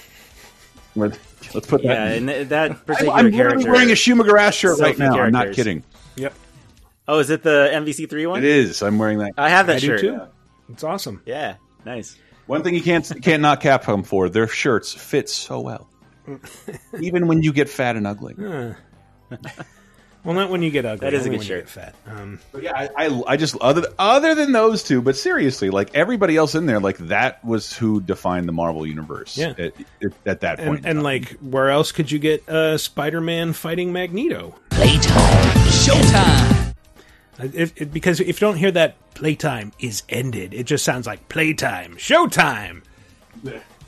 is that the one where Spider Man just screams, "Do your job"? Now that's that's the first Marvel versus Capcom, I think. Okay. You know, Chris, wh- when I worked on, uh, I was at Marvel for Marvel vs. Capcom 3, and uh, Do Your Job was submitted as a taunt for Spider Man, and, I- and I was the one who said no. That's I stupid. still don't know where it came from. Like, I mean, obviously Japan, but what there must have been something in like the Japanese series where Spider Man, like, he really doesn't like inefficiency. Do your job. You're not representing the spirit of your company well. Uh, Spider Man hates evil and wasted resources. And it's a taunt. Like, uh, it's not even a taunt. No. That's like just a, it's a put. It's I just don't a statement. It's- it's- you're not going to get somebody angry with that. yeah, he- like he took his catchphrase from The Simpsons "Workers and Parasite." Do your job. And Rob Banks, what? Punch Spider-Man? Okay. This shit, this shit was so cool, and and again, I'm I'm fast and loose in the timeline because like if you were like me in a small town, like none of these games came in order to every no. arcade. It, it was you always see one pop up all of a something sudden. you could maybe discover within a few years of release. Yeah. Or as they slowly came to PlayStation, but mm-hmm. again, even even then, it took like two, three years yeah, for th- these. this came out to PlayStation and, and Saturn also in like 1997. Uh, again, a year after the Marvel Superheroes War of the Gems, which was very loosely based on it. Yeah, I wonder how many people like uh, bought War of the Gems thinking it was like a home version. Oh, hopefully of not this. many. That would have been sad. I bet people did. I, bet. Uh, though, why didn't they make one since they already were halfway to making the sprites? Like maybe maybe it was too hard to get the huge I think juggernaut. it- Hulk it's- you sprites. probably got to think it's it's 1994 when all this is being developed, Mhm. and there was no way they were going to make something for the PlayStation. Or at that point, it was still Super Nintendo. Yeah, oriented. yeah. Um, but yeah, this this was the game that introduced the uh, the Infinity Gems, stones, whatever you want to call them. Um, where you could, they would grant uh, various powers. Like I think, as if you and and it differed by character. So like if you're Spider Man, you use the I think the Power Gem. Uh, it summons a spider spider spider doppelganger on the other side of your opponent, and you both attack him at the same time. Um, you know, there was a bunch of that, and then uh, you get to Thanos, and he's probably the quietest Thanos of this bunch. He only really has one voice line that I was able to find. Pray. Yeah, that's it. Just pray. Pray. Pray. Pray. Yeah, it's a great cool. game. I love it, especially It's the nice reboot. Everything Thanos has seen, he still believes in a monotheistic god. uh, yeah, and I, I think I think if the, all the characters you, you that didn't appear as playable characters, if you get to Thanos' stage, they're all like turned to stone. Yeah, yeah. So like, yeah, it's it's got a nice obscure selection there. I remember it's it's Drax, Yeah, the original Drax the Destroyer. Nova, Thor, She Hulk, uh, Scarlet Witch, uh, Thor, the the Eric Masterson version of Oh, Thor. wow. Not not Oh, yeah. boy. This was uh he became Thunderstrike. I'm getting very geeky here. Uh, Oof, yeah, Thunderstrike. Love that earring. Thunderstrike, yes, one of the most '90s characters that ever '90s. uh, and uh, Scarlet Witch, I think, was another one yeah. that you, you uh, that that is, is stone. Mm-hmm. But this is, I can't I can't say how I, I know this game is super imperfect in terms of both a fighting game and something approachable for a modern audience, but it is so cool to go back and look at how like how obsessed somebody was with in, Infinity Gauntlet in 1995. And, Yeah, and and it's it's it's still a beautiful game. yeah, oh, Yeah. great sprite work, beautiful level design, and all of the music. If you've only played like three, like a lot of the groundwork for the music is laid here with the the weird QSound beats. Mm-hmm. Um, they end up being reinterpreted throughout the series. And it's interesting, like how many of the moves have stayed consistent between this and uh, Marvel vs. Capcom Infinite. Like Spider-Man still has the spider sting and the web swing and all these other things. Like the Hulk still lifts up the ground. Mhm. uh, Captain America still has like the shield charge, super combo. And and yeah, even like Spider-Man's super combo where he just like bounces around the stage like dozens of times and uh, delivers all these quick hits. In Infinite, it's the same motions, but now he's like webbing them up at the same time. So it's like, oh, that's that's pretty neat. It's only a bummer if you're a Spider-Man fan. I think he was always a lackluster character in these 2D games. Hmm. It's because they made him like uh, he, he's like, well, he's the fast one that doesn't hit very hard. It's like Spider-Man hits really hard. What are you talking about? He's got super strength. Right, right. He's attached to Well, a this building. is Yeah. This is one one of my comic book video game White Whales. This and um, probably the Adventures of Batman and Robin on the Super Nintendo are the, two of the games that I really want to be able to own at some Hmm. point. I don't have a copy of this one, unfortunately, and especially I'm, I'm still kicking myself because it was part of that uh, Marvel vs. Capcom Origins collection that got delisted Ah, off yes. of the. I was just the looking- gonna online look that up. Stores. Yeah, it was like I think it was about five years ago that it, that they took it off. But no, I mean I, I've resigned myself to the fact that I'm probably never going to own a copy of uh, Spider-Man: Web of Fire for the 32x. N- I don't even Yeah, know if I really want to. it's not a good game, but it's like I really want it. Well, it's like what is it? You, did a video on it, Chris. It's worth like 800. Uh, oh yeah, or I did a I did a video about. Uh, I went to a, retro game convention and I I uh, found the eleven most expensive superhero games, and that was number one. Uh, a shrink wrap copy was like just short of a thousand dollars. Uh, the loose copy I saw there, I think, was like two fifty, and then like one just in box open was five fifty. I mean, if you if you played it, you know you're going to get eleven hundred dollars worth of play out of it. it's really good. This would be totally worth an entire video game collection. But but Marvel superheroes, I think, runs upwards of fifty uh, for for a decent copy, if I'm remembering. yeah, the right. All the old Capcom games on old systems, uh, they're some of the more expensive. Fetch a tidy sum. Uh, I think we shot a video when I was working there. Just was like, yeah, like almost every retro game booth, they get displayed in front because they're the most sought after. Because fighting game community tends to hold them aloft and whip them out every so often. Sure, and, and that's I think that's really cool. I, I I can't imagine you won't see this game again somewhere. Um, Mhm. I'm sure it'll come back in some buyable format because people like money, and it's never been That's easier true. to make this available to people. Oh, I should say, like, I somewhere.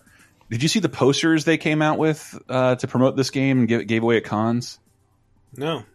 I still have it framed in my house. It was in my hallway forever. It's the Infinity Gauntlet poster, but with uh, Capcom characters wedged in along with the Oh, Marvel yes, I have seen superheroes. Oh, cool. And then if you Can- can reverse it, can I it's- humble it's brag? The Mega Man 2 cover with Captain America instead of Mega Man on it, like just awkwardly standing on a platform of ladders. That's awesome. Yeah, I I think I told you, Chris. Those were both my concepts. Yeah, yeah, yeah. Uh, Yeah. Somewhere I have. I was that was so. aw- We got Ron Lim to do it too. The, the guy who actually did Infinity War number one. Yeah, I think He- I, I he still did- have somewhere because the one of the the ones that didn't get printed number were the Street Fighter Super Nintendo cover parodies where it was Hulk in the as the Blanka Ball. Oh, do you still have that? I might have a. I don't. I'm not supposed to say that uh, whether I do. Or No, but, yeah. uh, but but it's awesome, and people should see it. I don't disagree. But uh, I don't know. Yeah, this is this is sort of this sort of paved the way. I, I still think um, other. I still think this is kind of the most significant contribution Marvel has made to games. This It's particular just 'cause game? it- huh? Is it this particular game? I think the the Capcom fighting games, Ah, but yeah. it, it does it does start here, Mhm. and uh, this is where I, I think it, it's it incredibly important. really big. Yeah, and I mean, again, the Infinity Stones factor very loosely into this in that uh, you get to use them, but they are something. It, it actually feels a bit more like Power Stone, where they're like these things that will either just randomly appear or your opponents will have them, and you'll get to beat them out of them and take them. And then I think when you get to the very end, Thanos like just steals them all, and you have to fight him with no Infinity Gems. I could be wrong about that. Uh, for me, like I think just uh, something else, just as a, a fan of uh, the history of superhero games in general, is like this is the first game that was kind of marketed as a Marvel Universe game. You know, there'd been like team up games like Spider Man, and the X Men, Spider Man, Captain America, Maximum Carnage had some team up characters, but uh, this was the first one. You know, we, we we spoke to this basic fact earlier, but like it actually marketed itself as this is the Marvel universe. It's not Mhm. an X Men game. It's not Right. a Spider Man Yeah. game.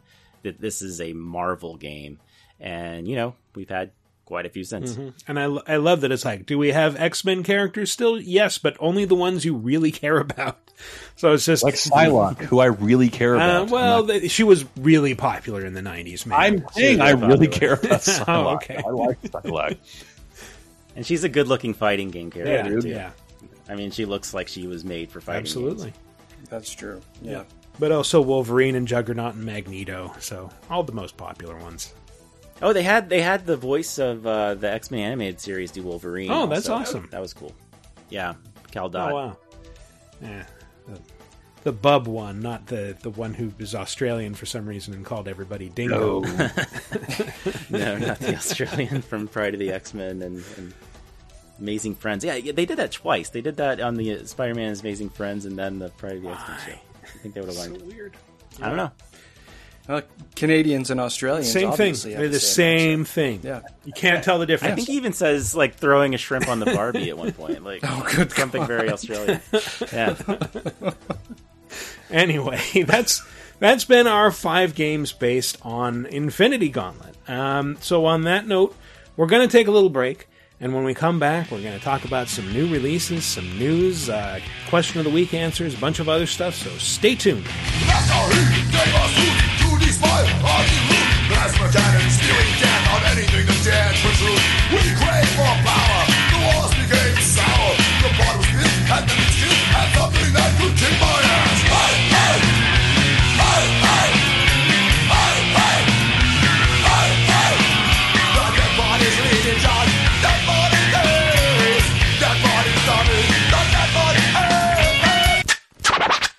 Let's get scratching. Is the world of today getting you down? Well, then why not check in on some of the good stuff that happened this week in movies, TV, games, and more 30, 20, and 10 years ago this very week with our show 30, 20, 10. Here's a clip from 1999. Yes. Yeah. April 23rd. Yes. Global holiday. Global holiday for the, technically the 30th anniversary of a little show called Baywatch, but mm-hmm. in the form of a TV movie Right? It was a pilot TV movie, so they knew they were starting out with a bang. with such a Sharknado title. David Hasselhoff, Parker Stevenson, Panic at Malibu Pier, Sunday. Wow. Yeah. You didn't say the Baywatch part of it, but it's in the logo. Yeah. Oh, that's so strange. And that would go on to be a, a probably one of the oddest global phenomenons I've ever lived through. Yeah. I understand boy bands and action movies, but the whole world loving Baywatch was very strange. I mean, I think it makes sense because it is so quintessentially American and so, it's- quintessentially some people Californian. it's like, like Star Trek, like, ooh, look at this awesome pier, this beautiful yeah. beach. And it's yeah, it's muscles and Wonder what their police look like. beaches. yeah, like why wouldn't the lifeguards be the hottest people Yeah. in the world? No, everyone's knees knee is visible. It's strange. I love it. Fighting beach I based crime. let's go back to those shorty little swimsuits for men. No, oh, no, thank you. Yes. Mm-mm. Above the knee, or it's not for me. Mm-mm, I don't want anybody to see my lost tattoos. Do you mean they are about the TV show Lost, or they are lost under your body? yeah, hair? so no, it's no, it's all from the J.J. Abrams Lost. I got the smoke monster, Walt, polar bears, a bunch of stuff I didn't get resolved. Jump into the past with 30 2010 every Thursday on lasertimepodcast.com or iTunes, Spotify, Stitcher, or wherever you get your podcasts. And welcome back to our final segment where we will waste no time belaboring stupid jokes so that I can play this dumb sound effect.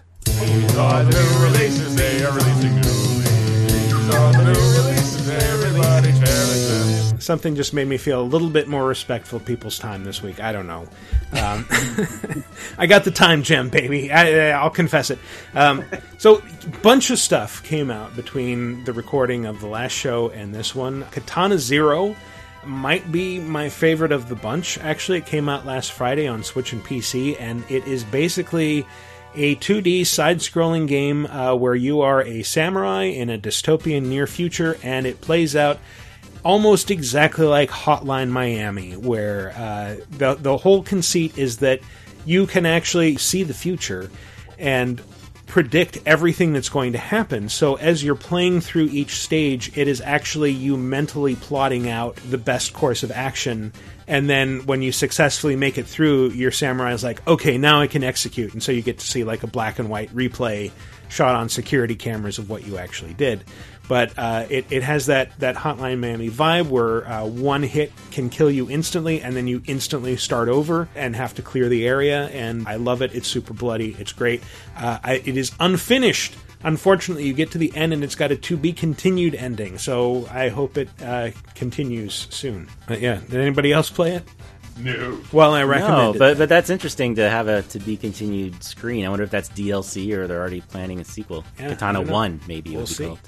It does kind of end inconclusively. Again, it's sort of like Hotline Miami in that like this very bloody action is like intercut by these segments that are just kind of unexplained where you you meet with a psychiatrist and it has this great dialogue system where you can just interrupt people uh, as they're talking and like so there'll be like a red bar uh, with a timer and uh, when people are talking that's in the red bar and you could you have the option to just interject with like the first thing that pops into your character's head or like if you're talking to a psychiatrist he's talking and you can just cut in with like just give me the damn drugs. I'm just here for the drugs. Shut up. But but if you wait for them to, to stop talking then there'll be like additional dialogue options based on the things you just heard. So it's it's really neat and it allows for a lot of cool dramatic effect. Um, uh, yeah, and uh, Cuphead came to Switch. If anybody played that, uh, none I intend to. I Yeah, certainly maybe. intend to. Yeah. but no, I have not yet. I've actually heard people say they prefer the Switch version, which was a surprise.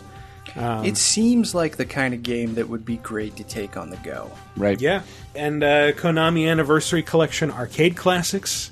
If anybody's into Gradius and Haunted Castle and the various oddly named Gradius sequels, I played Haunted Castle, uh, Haunted Castle for the first time two, three years ago. I, it was at a barcade, Uh-huh. and, uh, and and I hated it. yeah, I hate it too. yeah, I, I heard that they, they added and improved like un- unlimited continues and checkpoints, which would be a huge help in playing that because it is it is abominable.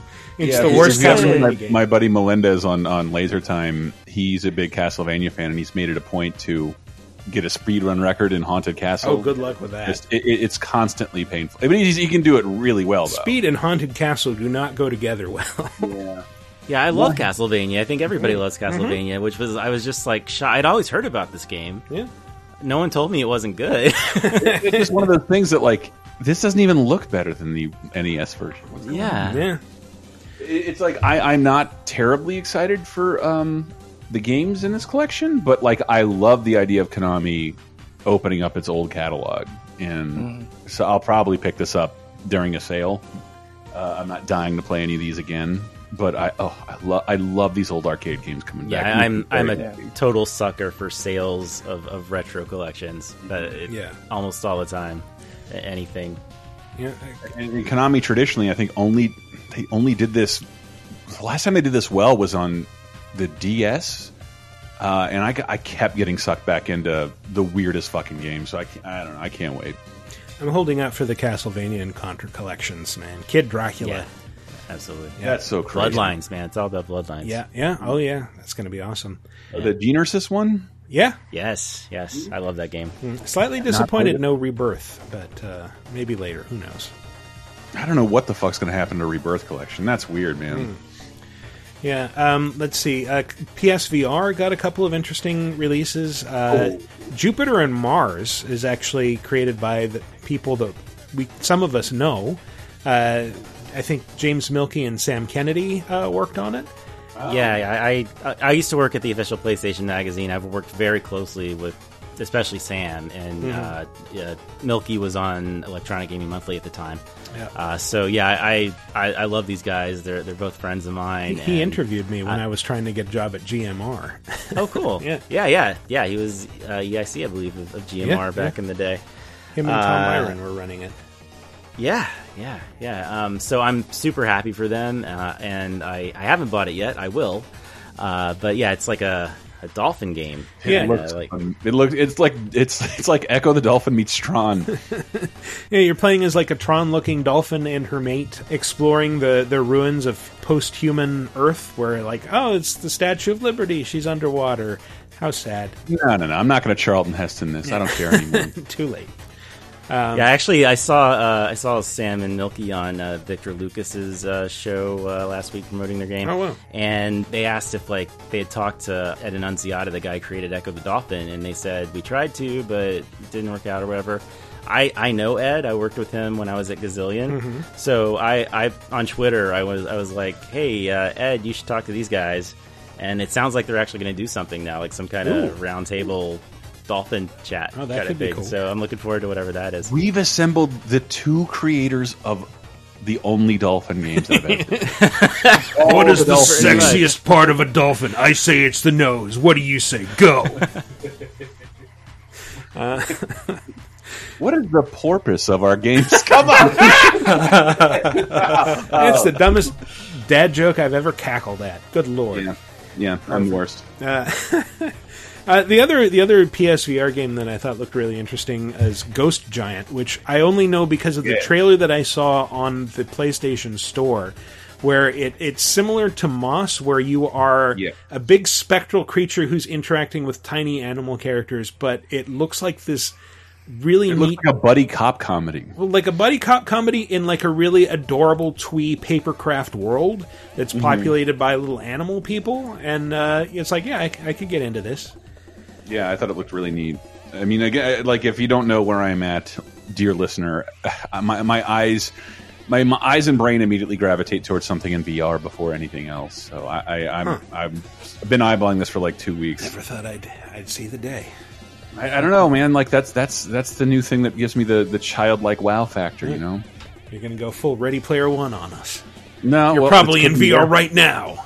It could be worse. Yeah, after Sekiro, I cut my I cut my ties with uh, traditional gaming. No more. Aw. That's the way it's going. I'm not in. Oh, man. No, I, I, I don't hate that game that much. I love that game so much. When done well, I don't VR can be just absolutely phenomenal. Yeah. And uh, uh, there, I, I'm I'm in that same camp. That when I was at the Star Wars celebration here in Chicago a week and a half or so ago, they gave us the opportunity to try out the first episode of Vader Immortal, Hmm. and uh, I mean a lightsaber in VR.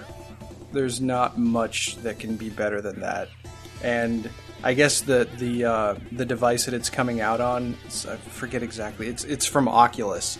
It doesn't require a PC, and it was completely wireless. So that was pretty astonishing too. I had never encountered a VR medium quite like that before. That's the Oculus Go, I believe. Yeah, I think that's yeah, yeah, I think that's what it was. But it was a pretty impressive demo too. And, Chris, was uh, this the same Star Wars celebration where they announced a game called Star Wars Pinball for Nintendo Switch? Why By- it from. Zen Studios? God, you're and I even Tell walked me more. by- I walked by the the booth, which was beautifully laid out, and all of the people at the booth were very wonderful to talk with, and and the game itself was just mwah, wonderful. As well, it should be. You know, it's the the first time uh, we're releasing Star Wars Pinball uh, at retail.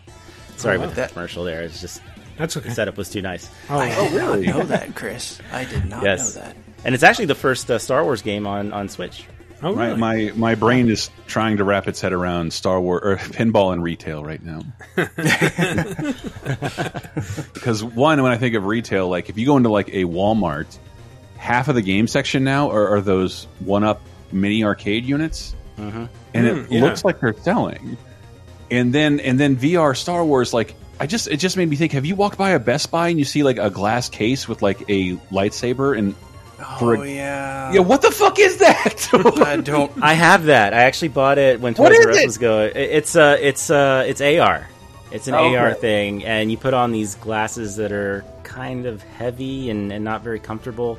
And uh, you know, I haven't fully delved into it yet. I I just kind of turned it on, and it looked kind of neat. And then I got distracted by other stuff, and I haven't gotten back to it yet because it's kind of its own thing you have to do. You know.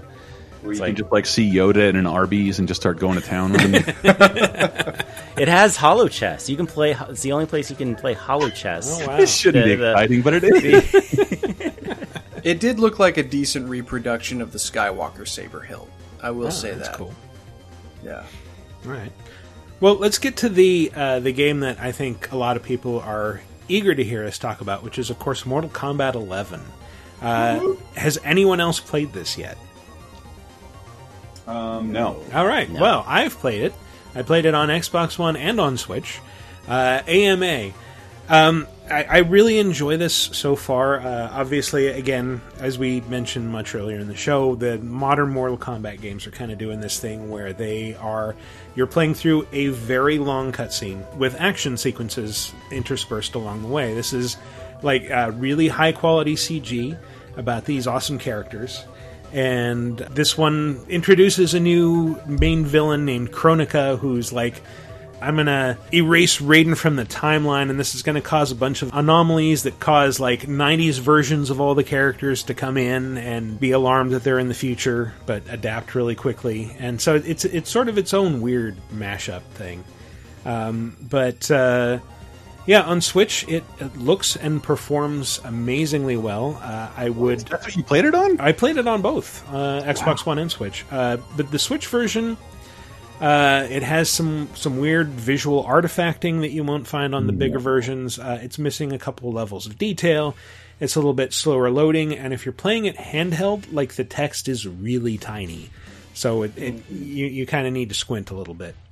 If Which like used me. to be what we called Mortal Kombat Story Mode. ah yes, Just text. yeah, just text, just squint at the screen. Right. Um, Yeah, I, I don't know. That I, I was trying to say that earlier. Mortal Kombat is the king of single player fighting games. Man, Mhm. I love that shit. Yeah, they've completely redefined how single player should be approached in a fighting game, and it's great. I, I want to ask you more about it, just because Mortal Kombat is is my fighting game, Mm-hmm. basically. Like that's the one that I can actually play competently, unlike any of the Capcom fighting games. I, I suck balls at Street Fighter. Uh, I'm only passable maybe at Smash Bros. If you can even kind of lump it in the same genre. Ki- Maybe it Sorta. to be there. It's a platform yeah, fighter. kinda. Yeah, yeah, yeah. But I was assigned at, at a, a site that I worked at back in 2015. I was assigned a review of Mortal Kombat X, and the thing that I found disconcerting about it was just the uh, the reliance on MTX. MTX? And, uh, yeah, microtransactions. Oh, yeah. And- I mean, it just seems like. I guess the, the, the straw that broke the camel's back for me with NetherRealm was well, they had the Injustice mobile game, and then they turned out a I think really you mean bad the current Batman- arcade game. yeah. Uh, that, yeah, I mean that's that's that's a really incredible. good- it, I mean that's that's effect, and I you know I guess you could argue that yeah it lends itself to it because instead of just sucking your quarters in an arcade setting, this is how that has evolved, and I, I understand that. But I mean, the the Arkham Origins mobile game was just not very good, and it seems like they've adapted that model into their console games. And Mortal Kombat X introduced. I guess I just had a philosophical problem with easy fatalities. uh, where you only had to hit like they charged 99 cents to get five of these, and you only had to Mm. hit two buttons as opposed to getting a full combination of them. Mhm. And the things that some of the things that I've heard about 11, uh, it, it's that microtransactions have been inflated in it, but does it interfere much with the process of actually playing through?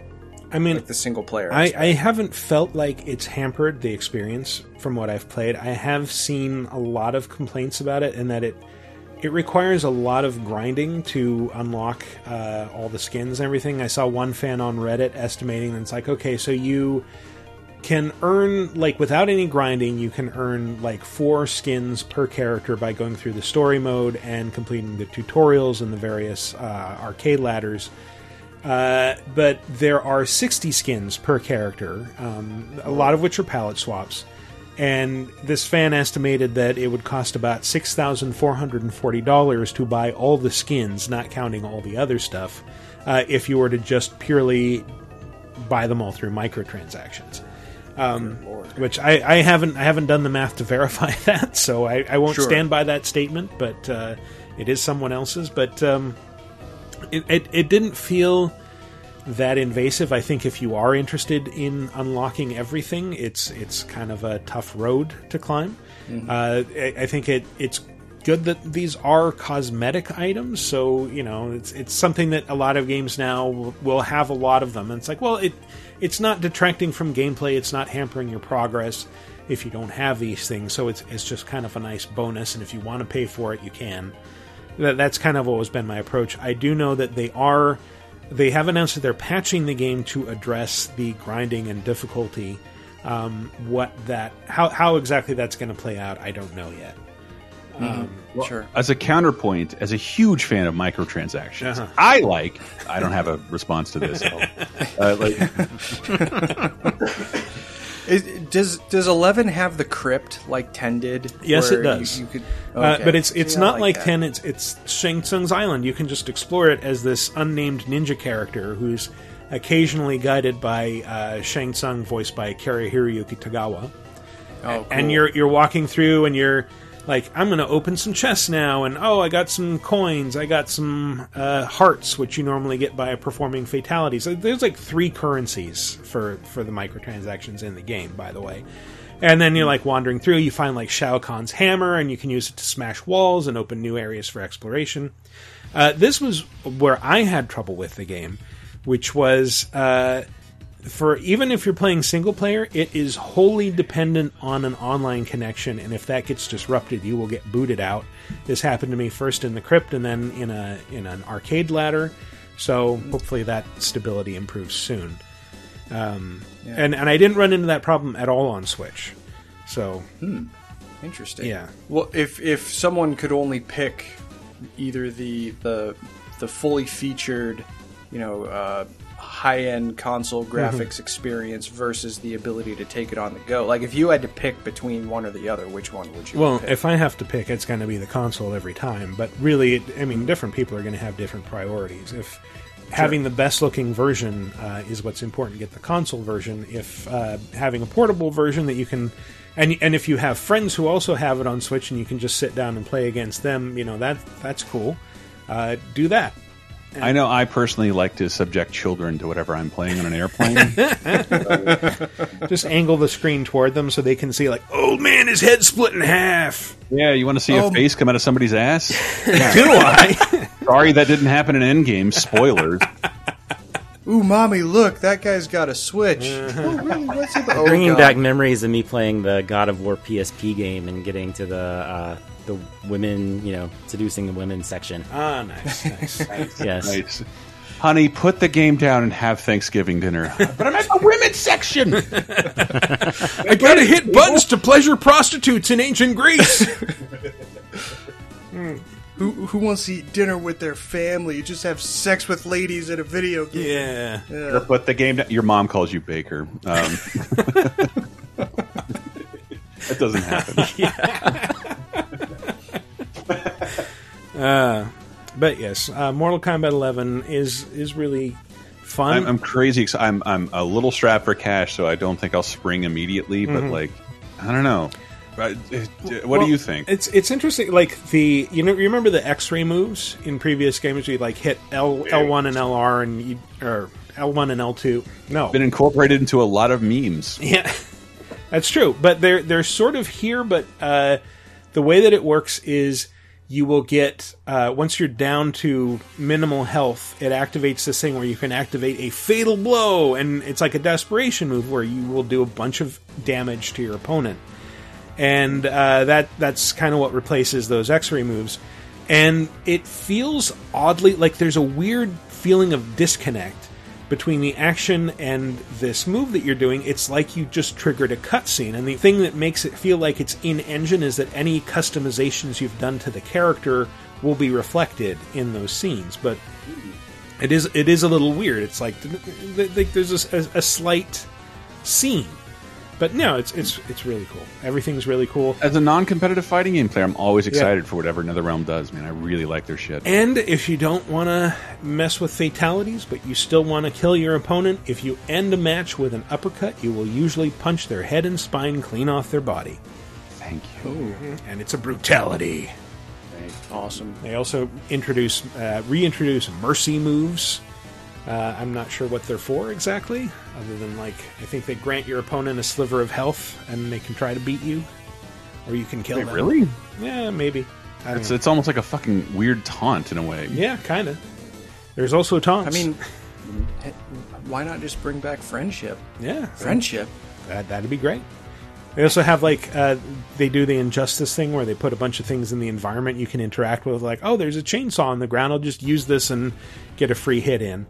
And and it really is amazing to me. It's like so we've established that these characters can uh, get up and keep fighting after being impaled through their eyes and out the back of their head. Like they can basically withstand anything up until the point that they have been beaten, at which point their bodies are like paper dolls that can be easily shredded. And the coolest thing about modern Mortal Kombat's, Mhm. it is one of the only places our favorite horror icons get to come and play. Mhm. Um, and it tends to be supported with DLC for like upwards of like two years. Yeah. I, they haven't announced any characters yet, have they? Um, just Mortal Kombat ones. I think Shang Tsung and But like, holy shit! I, w- I went back and looked at it while looking at this game. Like, fucking Leatherface, Freddy Krueger, Xenomorph, a Predator, all things that deserve their own games and will never get one. Jason, Jason Voorhees, yeah, Jason Voorhees. Who? He actually got a game. Uh, um, but yeah, like, I can't wait to fucking see how they top themselves here. Yeah. I am so everyone's speculating um Pinhead. uh, Joker, but like possibly that Joaquin Phoenix Joker. Ooh, that could be interesting. I mean, that movie looks weird, dude. Yeah, it does. yeah. Um, It seems like NetherRealm would be really well suited to like a horror icon specific fighting game. I would love to see Mhm. something like that. Yeah. Or a I bet it's going to be icon. Annabelle. Oh yeah. How, how about the tall man from Phantasm? I want Oh, the now you monster squad. Like all the all the squad is, is grown up, and they got to take Oh. on all the you know all the Universal bad guys Mm-hmm. again. That's great, and every move is a Nard move. yes, pick him in the nards. Well, I'm also weirded out because I'm sure you guys probably follow Ed Boon on Twitter because he's got the Mortal Kombat 11 logo, and on one side of it is Scorpion, and on the other side of it is Batman. Mhm. And I have a hard time seeing that actually happening. I think Ed Boon just likes Batman. I mean, it's already happened but- once. DC Yeah, versus Mortal Kombat. True. And and the Batman company owns Mortal Kombat. I wouldn't put it past them. Yeah. I, I just don't think it, it it can't be that exciting. It has to be a different kind of Batman. Yeah. Yeah, Uh, maybe like just specifically the Dark Knight Batman. Maybe I saw I saw someone speculate that it would be cool if it was the Batman Who Laughs, which is like a horror inspired character that has his own series right now and is terrifying. Hmm. And that might be kind of fun. was that Frank Miller who wrote All Star Batman, where he told Yeah, he told said, Robin the to stop being an R word. Maybe that. Oh dear. Well, he also told him to keep like you're hungry. There's plenty of rats in the Batcave. And yeah. it's just like, come on, man. That that series, Frank, get a girlfriend. it still has. that series has still never been finished. By the way, I wonder why. Hmm. Yeah, Can't imagine. I wonder. but but like I that's where I would love to nerdily speculate what's coming to uh, MK11. It's so strange with all these Disney Fox mergers, I don't think you can see Predator and Alien in these games again. Yeah, uh, they're now true. Disney characters, and they'll eventually do something with them. Ah, Marvel games. Um, but uh, yeah, the, the DLC. That's that's why I'm one of the. I think that's probably when I'll bite the bullet and get it whenever the DLC is announced, which is something I've never said in my life. I'll wait till the DLC. I'll wait till the DLC. I don't know if I've ever heard that before. Come to think of it, I know. I had to ask when I was working on publishing side, like, why do you guys do that? And like, there are certain people who want to know the game's going to be supported, so we announce DLC before the game's out. Mhm.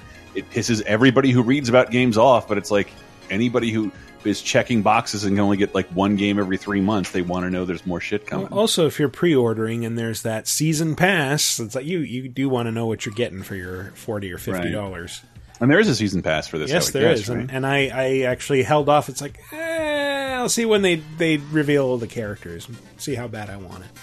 Yeah, because Mortal Kombat X ended up having two combat packs. That's right. I believe.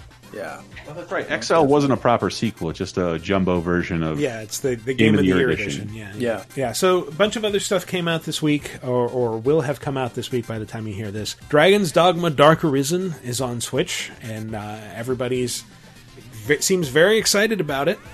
It's a really good game. I mean, it became a really good game with Dark Arisen, and um, by uh, by that time, it's probably too late to become a franchise. But it's it's totally dope, Hmm. and uh, Yeah, it's yeah, it's 40 great that it's coming to Switch. Yeah.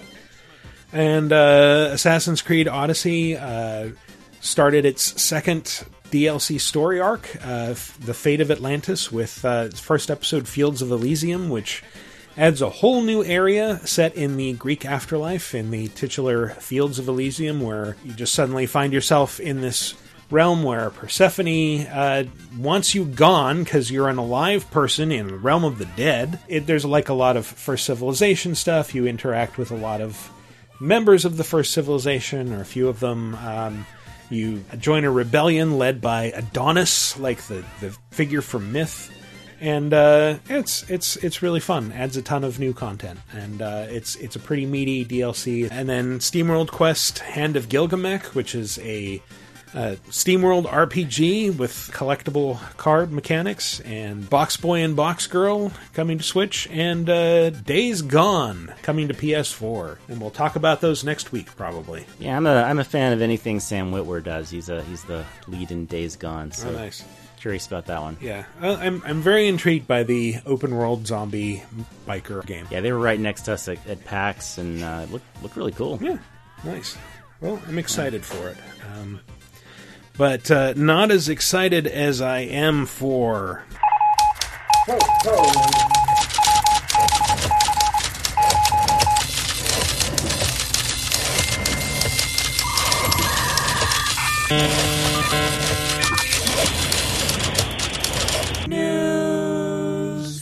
Uh, Fortnite might be having another Avengers crossover soon. I would hope so, just because like their their event around Infinity War, where you get the Infinity Gauntlet and play as Thanos. It's like it was so limited. It was was it like less than two weeks? Yeah, it was super short. It was I think it was less than one week. Yeah, yeah, it was like Uh, super. It wasn't short. very long. In yeah. my opinion, that's how all fucking uh, live games should operate ideally. But I know that's not easy, and I think there's an Hmm, article Isaac out C. this week about how hard Fortnite workers have to work.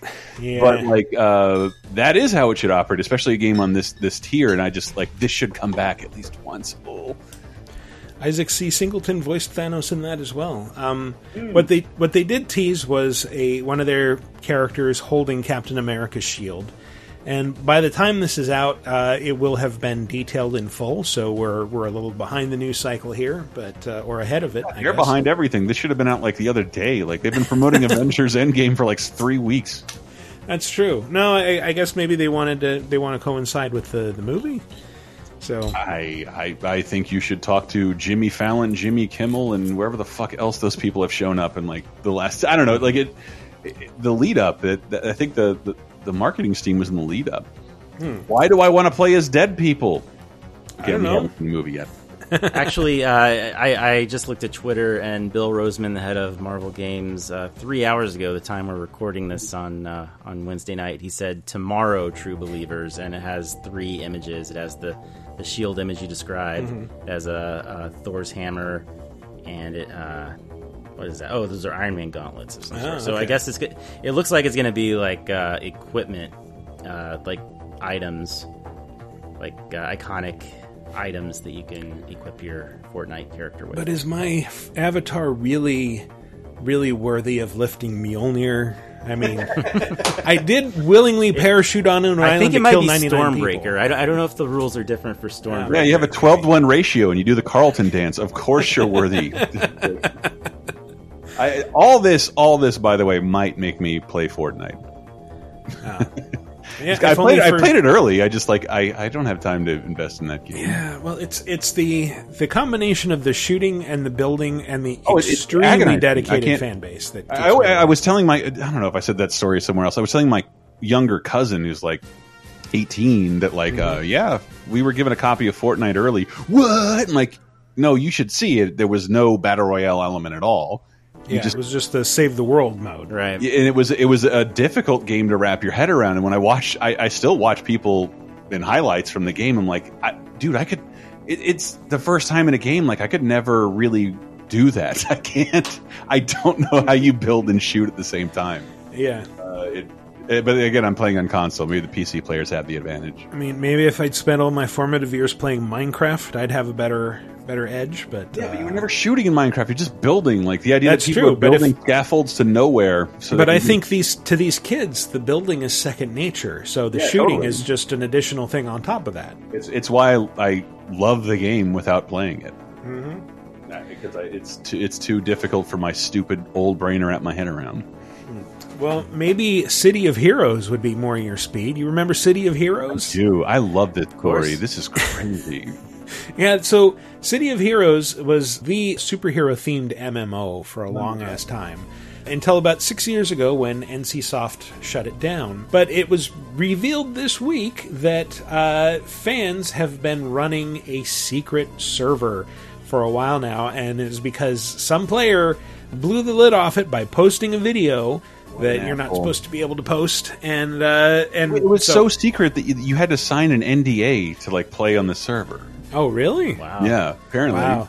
Yeah, well, I don't know how that would hold up because the whole reason they were keeping it secret was because they didn't want NCSoft to come after them.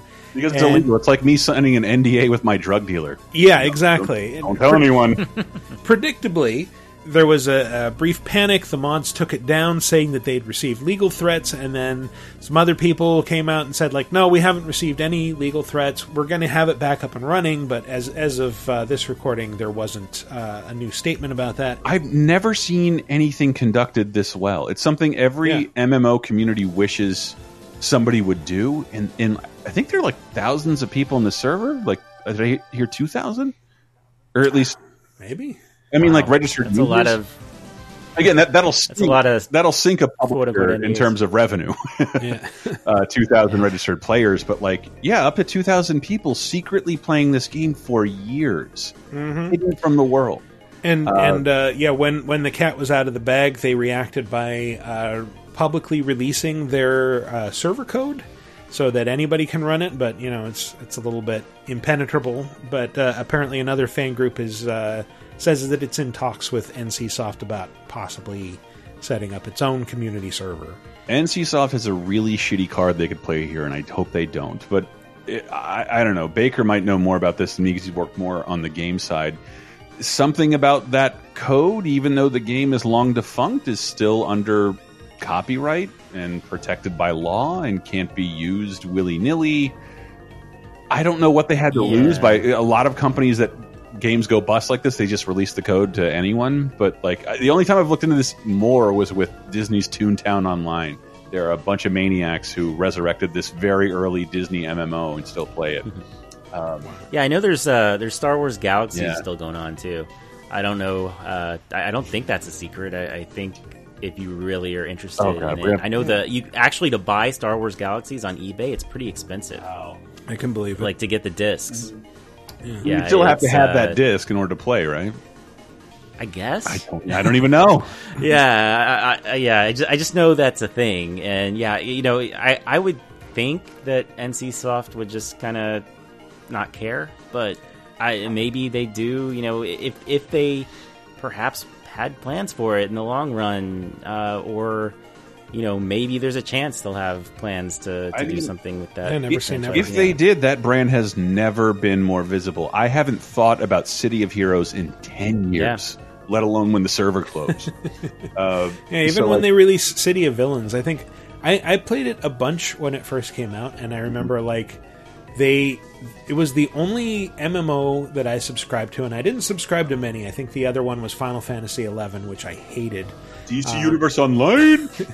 I never really played that. I did that one too. Nice, nice. But uh, City of Heroes actually published a comic book that it sent to subscribers, like detailing the adventures of like this group of random heroes who would interact with like the established characters in the game. And I I thought that was a really cool touch. It's like here you can read this comic book to get invested in our universe, and then come play in our universe. And I, I was like, I created a bunch of characters like uh, Zombie Reagan and uh, El Bolígrafo Rojo, which was a uh, Mexican wrestler slash copy editor. And it was, was- my, my favorite Michael creation, straight Ricky Martin.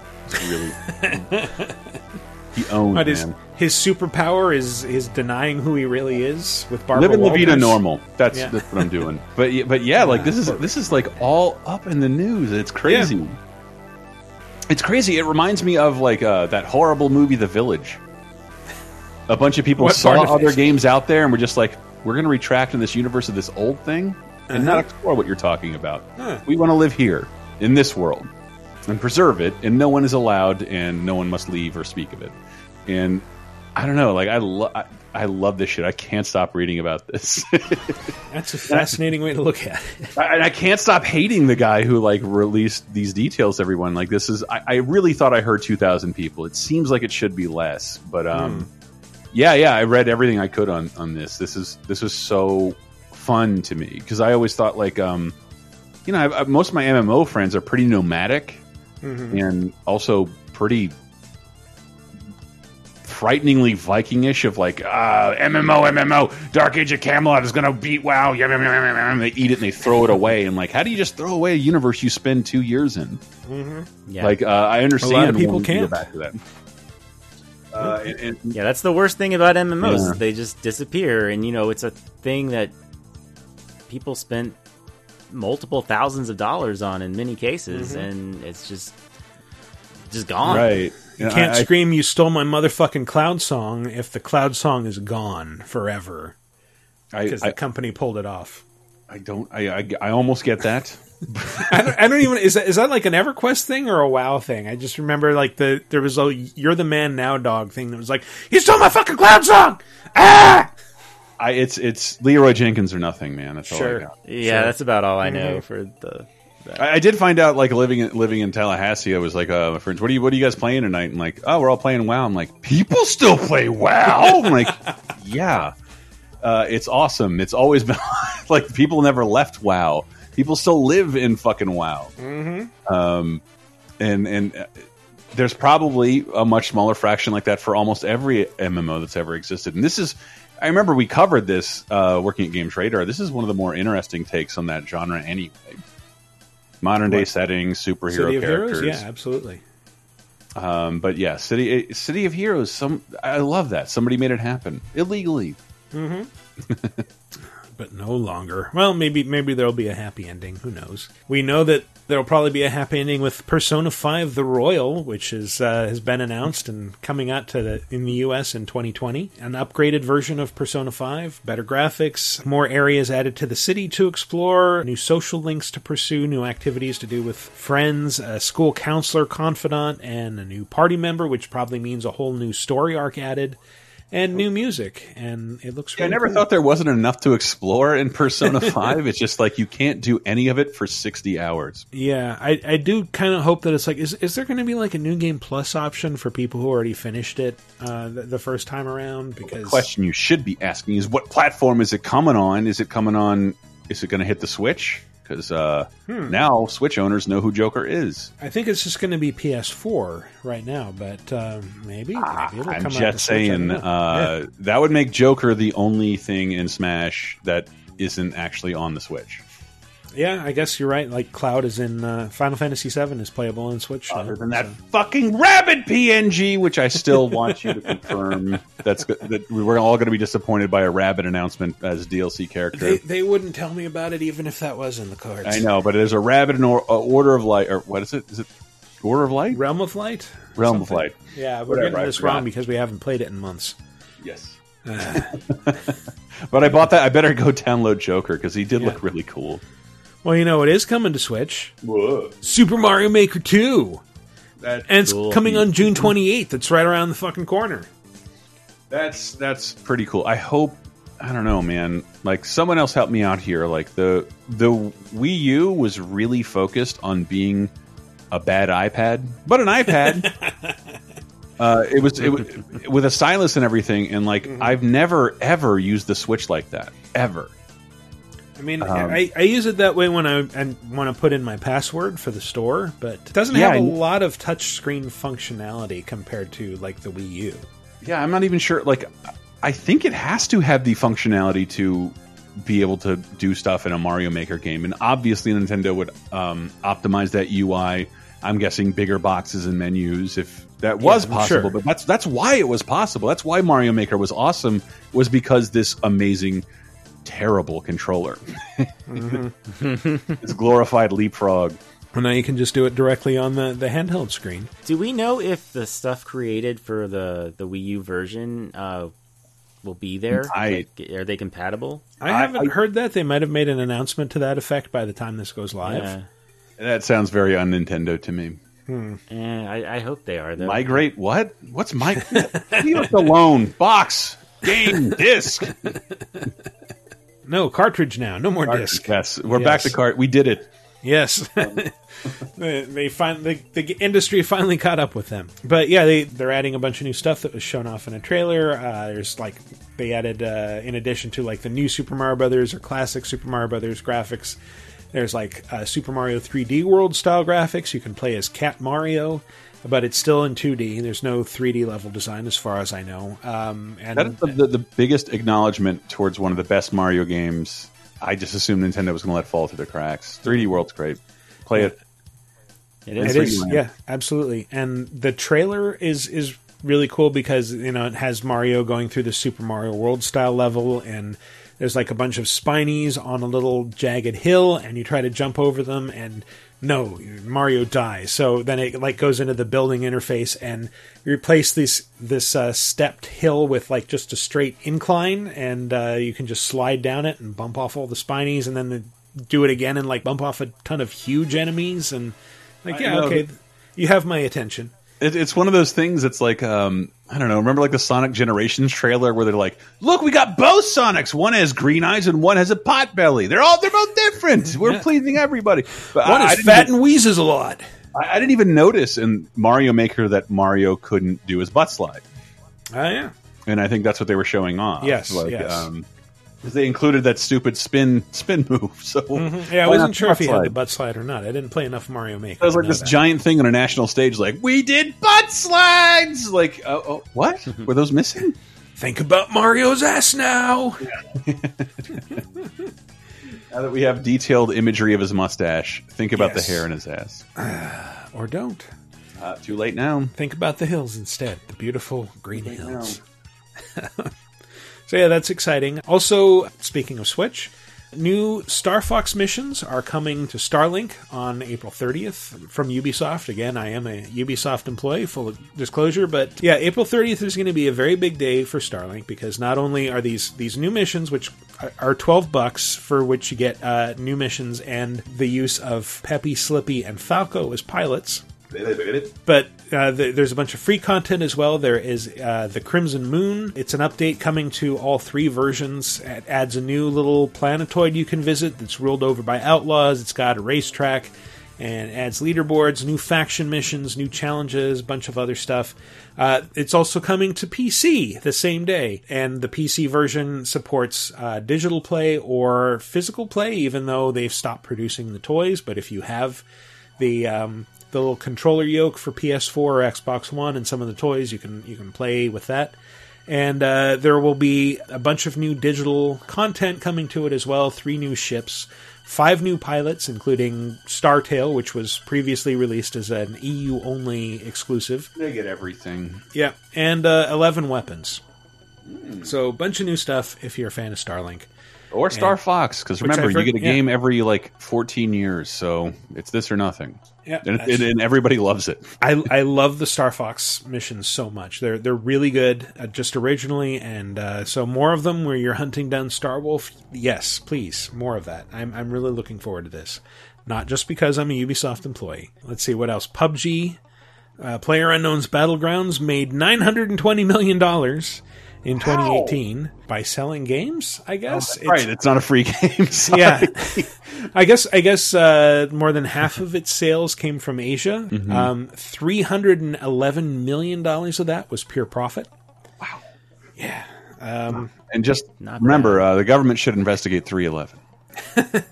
well, various governments are apparently investigating PUBG because it was recently banned in Nepal, but then the Nepalese Supreme Court overturned that recently, say, saying that the government had not shown proper grounds to curtail free expression. I think the the case that the government gave was uh, it's like, well, it's distracting kids from schoolwork and other duties, and uh, we we think it's uh, inspiring people to commit violent acts. But it's like, well, do do you actually have any evidence of violent acts? No. If it weren't for PUBG, kids would love schoolwork. yeah, exactly. Like It, but it's, it feels very Star Trek to watch all these countries like kind of grow up. Hmm. I, I'm not judging. I will not interfere with the Prime directives. You Yeah. go ahead and you ban PUBG for distracting from schoolwork.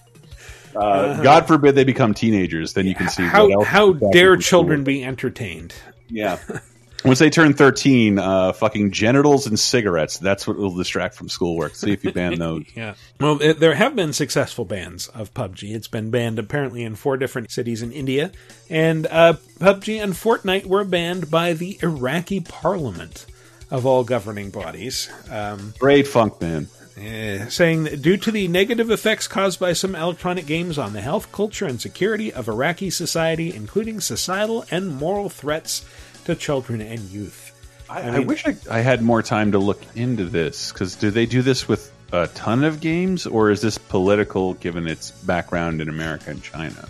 Um, I'm not really sure, but I, I don't know. Like, Uh, yeah, I'm asking the question with, to the with Iraq. Yeah, with Iraq though, it's just like.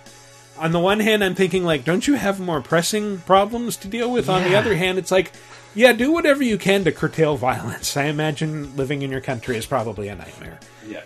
And there are there like government hearings where they're debating PUBG and Fortnite in? Iraq? Yeah. It's- I can't imagine, Uh, but I do. Know, yeah, what does that even look like? I do know it doesn't. Are it they doesn't- heated? It doesn't run very well on infidel PCs, so I don't. I don't know how the thing. oh man. Um, We're gonna get letters. well, next up is the community segment, which, as always, is segmenting our community. Last week's question of the week, as you might remember, was what's a classic Capcom arcade game you'd like to see added to the Capcom home arcade? I'm actually going to change my answer and say Power Stone because that has never gotten a good home release after the Dreamcast. The PSP version does not count. Was that an arcade game? It, it I think so. Okay, I, I, Could yeah, I just never saw it. Hmm. I mean, I imagine most of the Capcom games that came to Dreamcast were in arcades at some point, but uh, Not Cannon Spike. that's true. That's true. the, the first game where you you can play powers. as as Cammy and Charlie and Arthur from Ghouls and Ghosts. Baker, do you have do you have a Capcom arcade game you really love that you have you'd like to see re Uh, yeah, I was I was trying to figure out like what's the the, the top of my list. Yeah, if you Um, could there- play there's it on a giant Cap like Capcom logo shaped joystick. Seeing as how there are, are two uh, joysticks there, I think uh, that the perfect answer for me is the Punisher. Oh, nice. Uh, is that Capcom? Which yeah, is I guess it was. Yeah, yeah, Capcom game. Uh, you can play it. Uh, the only other way to play it at home is through your Sega Genesis, Mhm. which is a, a much inferior version that's actually censored to a certain degree. Oh, that's no good. Yeah, they, there's uh, there's actually a very graphic uh, at the very beginning of, of the game. It shows Frank's family getting killed, and there's like dead kids on the ground. What? Yeah, yeah, it, it's it, it's pretty brutal. Um, and I imagine if it were re-released today, it would, that part would probably be censored as well. Uh, but it's still a, a fun just beat 'em up, even though it's mostly about punching, which is you know Punisher punches, I guess, but he's going to go in there with guns most of the Yeah. time. There, there are guns too. Uh, yeah, and and actually, the the thing that's really interesting to me about this game is that it also it, it's very much inspired by the the actual Punisher origin story in the comics. So it's it's not a super faithful adaptation, but it's definitely I would say even even more uh, faithful adaptation than uh, like uh, you know in Infinity Gauntlet was to Marvel superheroes. Hmm. So Uh, uh, there's a character that yeah, should attack Thanos is the Punisher. A guy with no superpowers and a bunch of guns. Right, right. Um, yeah, I actually, uh, I, I did, uh, I, you know, just, I, I did a, a video. Uh, it was connected to Spider Man's DLC for, for Spider Man PS4 that kind of goes into what this game was about and how it connects to uh, the the actual origin in the comics, if that's of interest to you. Hmm. But yeah, the, the Punisher would definitely be uh, my choice. I think. Nice. Oh, also your Nick Fury, also like like old school. Oh Nick yeah, Fury. he's he's player two. And the, but the the fun thing is, is like you can play the entire game as just Nick Fury, Mhm. and it's a very Punisher story. That you know, Nick Fury is like the super spy guy. Yeah. He's not going to go like on the streets like taking out thugs and getting revenge for the death of Frank's family without Frank there. Uh, and, and if you beat the game, like uh, it, it, like if you beat it as the Punisher, it's like uh, you know, evil knows the the Punisher is waiting or whatever, uh, and, and they just like cut and paste Fury in there, so it's like evil knows the Fury is The waiting. Fury. Like, it- yeah, it's, like if you copied and it's pretty funny. like like Hulk into a Spider-Man game. Like, I love you, Uncle Ben. yes, kind of. I, I always I But always love those games where you can play as a character that's normally secondary or a love interest, like like uh, Super Mario Mhm. World, or 3D World. You can play through the entire game as just Princess Peach, and so it's about Princess Peach beating Bowser, which is pretty amazing. And or like Scott Pilgrim, you can play through it as Ramona and uh, or Stephen Stills, and and it's just like yeah, it's not about Scott at all. It's about these other characters' personal journeys. Sure, Yeah. sure. Well, anyway, the first to respond uh, on VidjagameApocalypse.com was LaserTime Rules, who says, I would have liked to see Red Earth, Street Fighter 3, Marvel vs. Capcom 2, and or Capcom vs. SNK. Yes, please. Wishful thinking for the most part, but it would have been nice. Aliens vs. Predator is a nice consolation prize, though. Pretty damn good one, actually. Yeah. Uh, four four forty four said I would love to see the Gundam Federation versus Zeon. It was a really great Gundam arcade game from Capcom. I've never heard of this. Uh, also, would love to see an updated version of Quiz and Dragons with more up to date questions. I'm going to go out on a limb and assume that uh, Federation versus Zeon was Japan only. Yeah. I didn't see the name Robotech in there anywhere. Uh, TJ Laser says, I have to go with the first fighting game I really remember blowing me away as a kid X Men Children of the Atom. Good choice. Uh, I thought Street Fighter and Mortal Kombat were cool, but I didn't know anything about the characters. X Men, on the other hand, was a cartoon I watched every week and had a few comics of, so to see those characters fighting won me over immediately. The later versions of the games with the introduction of Capcom characters never interested me until later in life. So, uh, Children of the Atom was would be a great entry to appeal to my nostalgia. Uh, there's a second paragraph Mhm. here too. Should I read Sure. that?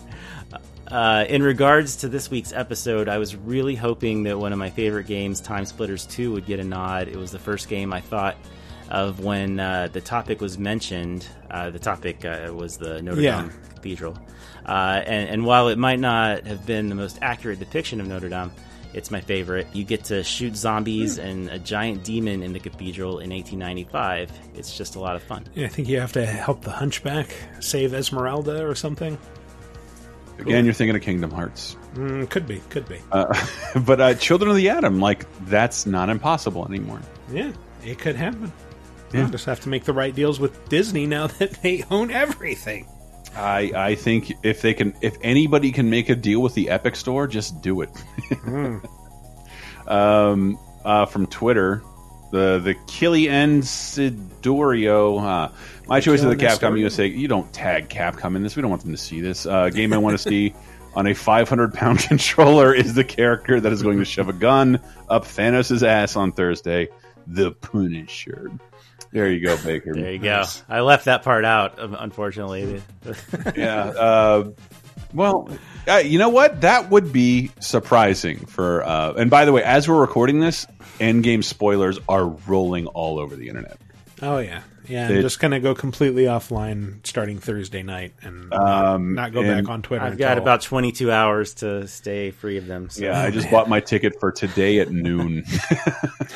like I'm just I, I don't I really hate spoilers that much. Um, yeah, I saw some promoted Medium posts. It's like, come on, spoilers aren't bad. It won't ruin uh, Endgame for you if you see spoilers on Twitter. And I'm like, you tell yourself whatever you need to sleep at night. But uh, But I'd, re- I'd really like a scene at this point, like uh, confronting Thanos, like, "Do you want to see the limits of my power?" That's not a very good James Brolin impression, Hmm. uh, Josh Brolin impression. yeah, You want to see my power? And then he just fires a laser in this direction, and it's everybody from Netflix's Marvel universe, and they get just get destroyed in oh, one no. second. Poor Jessica Jones. I mean, Netflix is basically doing that right now. Yeah, basically. Yeah, Mm, so sad. Uh, well, on the you official, get to see Jay Bernthal squint one last time. Hmm. I'm sure he'll be doing a lot of squinting if they ever bring back Kimmy Schmidt. which this also canceled. Yeah, I know, I know, but he was still great in that episode. Well, on the official LaserTime Facebook community, Andrew Giacchetti says after playing it for the first time on the classic arcade classic collection, which was the first time it came stateside, they gotta put Battle Circuit on that thing. Beat 'em ups were my bread and butter back in the arcade days, and Battle Circuit is easily Capcom's best. Between unlockable skill combos, a crazy cast of characters, and blatant copyright infringement, Battle Circuit is dripping with personality. I love blatant copyright infringement. yeah. I can't Uh, say anything, but blatant copyright infringement. Like, you, if you ever wonder why isn't this Capcom game available, that's the reason. Yeah. Always. um, uh, Nick Crowley says Cadillacs and Dinosaurs. It is a side-scrolling beat 'em up based on the comic book series uh, Xenoc Tales. Xenozoic Yeah, Tales. Yes. Thank. The game was produced as a tie-in to the short-lived Cadillacs and Dinosaurs animated series on Fox Kids, which was aired during the same year the game was released. The soundtrack is one of my all-time faves. Uh, most of uh, most of this answer uh, might have been taken from Wikipedia, so sue me.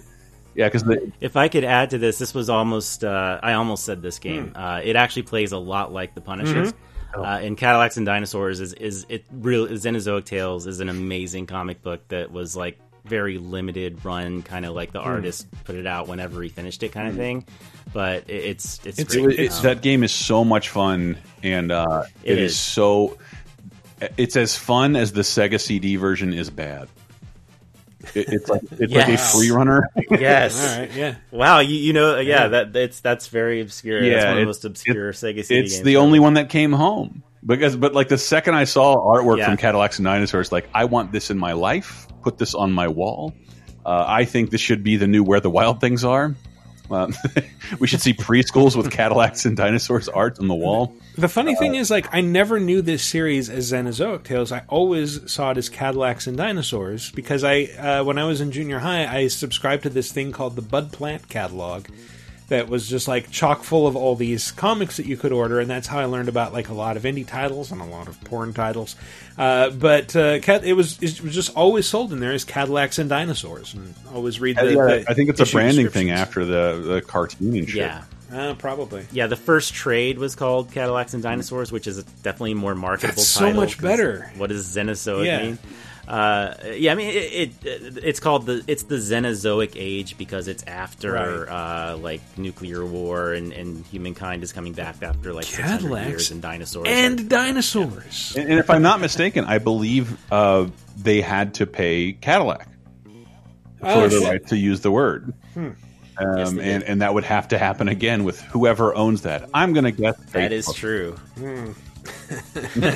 they own dinosaurs, actually. Facebook does.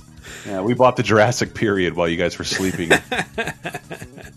uh, uh, uh, Franzel says uh, I would like to see updated versions of Final Fight 2 and 3 uh, since they were SNES exclusives. We've only seen them on the Virtual Console and only the Wii U. Hmm. Uh, but I'd love to get some of those features. Uh, the first game has such as smoothing filters, alternate soundtracks, achievements, and online play. Final Fantasy 2 and 3 is, I, I think, I love Final Fight. It's one of my favorite games ever. Hmm. Um, Final Fight 2 and 3 are the perfect evolution of that. What, what did we.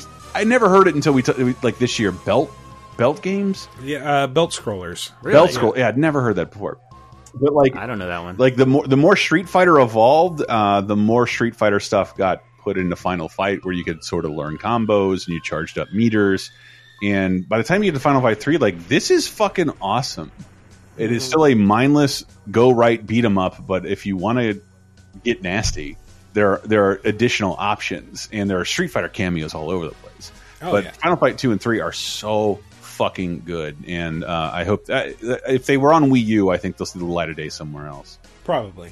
And uh, Jesse Moore says, Forgotten World, baby! Two Contra esque dudes flying through space, often shirtless, shooting everything. Really sweet shop theme, as well as the wacky cutscenes. This game is fantastic co op as well. Was there any any company better for shirtless male shooters than than Capcom? Legendary. Wings. Yeah, yeah, yeah both great. Uh, we also used to use the uh, the Forgotten Worlds shop theme as the raccoon theme because Ah. I loved it so much. I had such fond memories of it. there are a few things I love more than a Capcom shop theme. It is Mm. the Laser Time promo music from Black Tiger. It is it is Oh, great. man. Uh, and and and Reese Triskidable said JoJo's Bizarre Adventure, Heritage of the Future. This is in spite of the fact that uh, the emulator, the stick, is using doesn't support CPS3, which is a deal breaker for me. I'd eat it up if it had CPS3 games on it. Regardless, JoJo all the way. The game was re-released on XBLA and PSN in 2002, but as with uh, many licensed downloadable only games, was delisted around the time that Pamco got the license. The game and the OVA were among the first JoJo properties released in the West, and the manga wouldn't reach our shores until nearly six years after the game's release. he did say 2012, not uh, what. What did I say? 2002. Oh, it's the same fine. year. Yeah, it's the same year.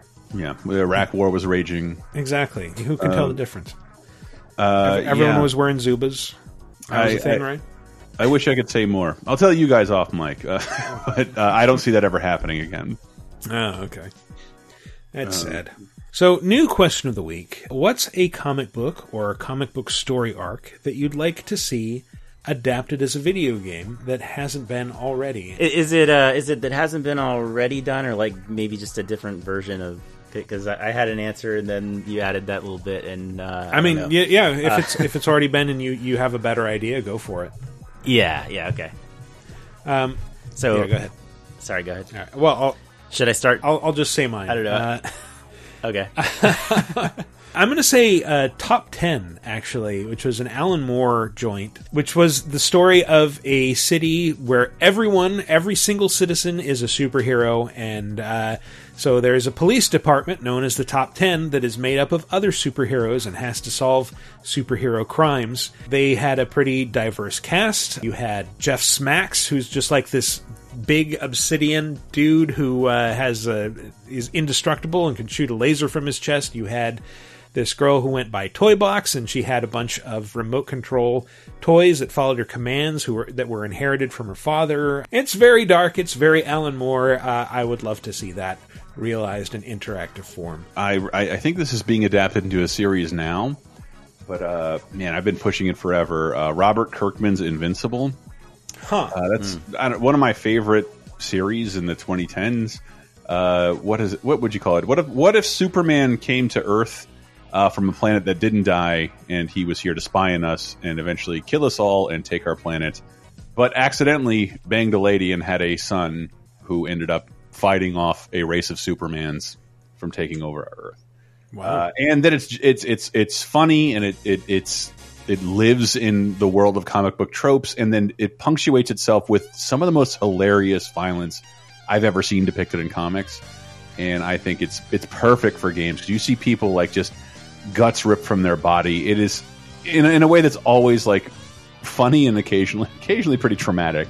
but uh, lots of people ripped in half.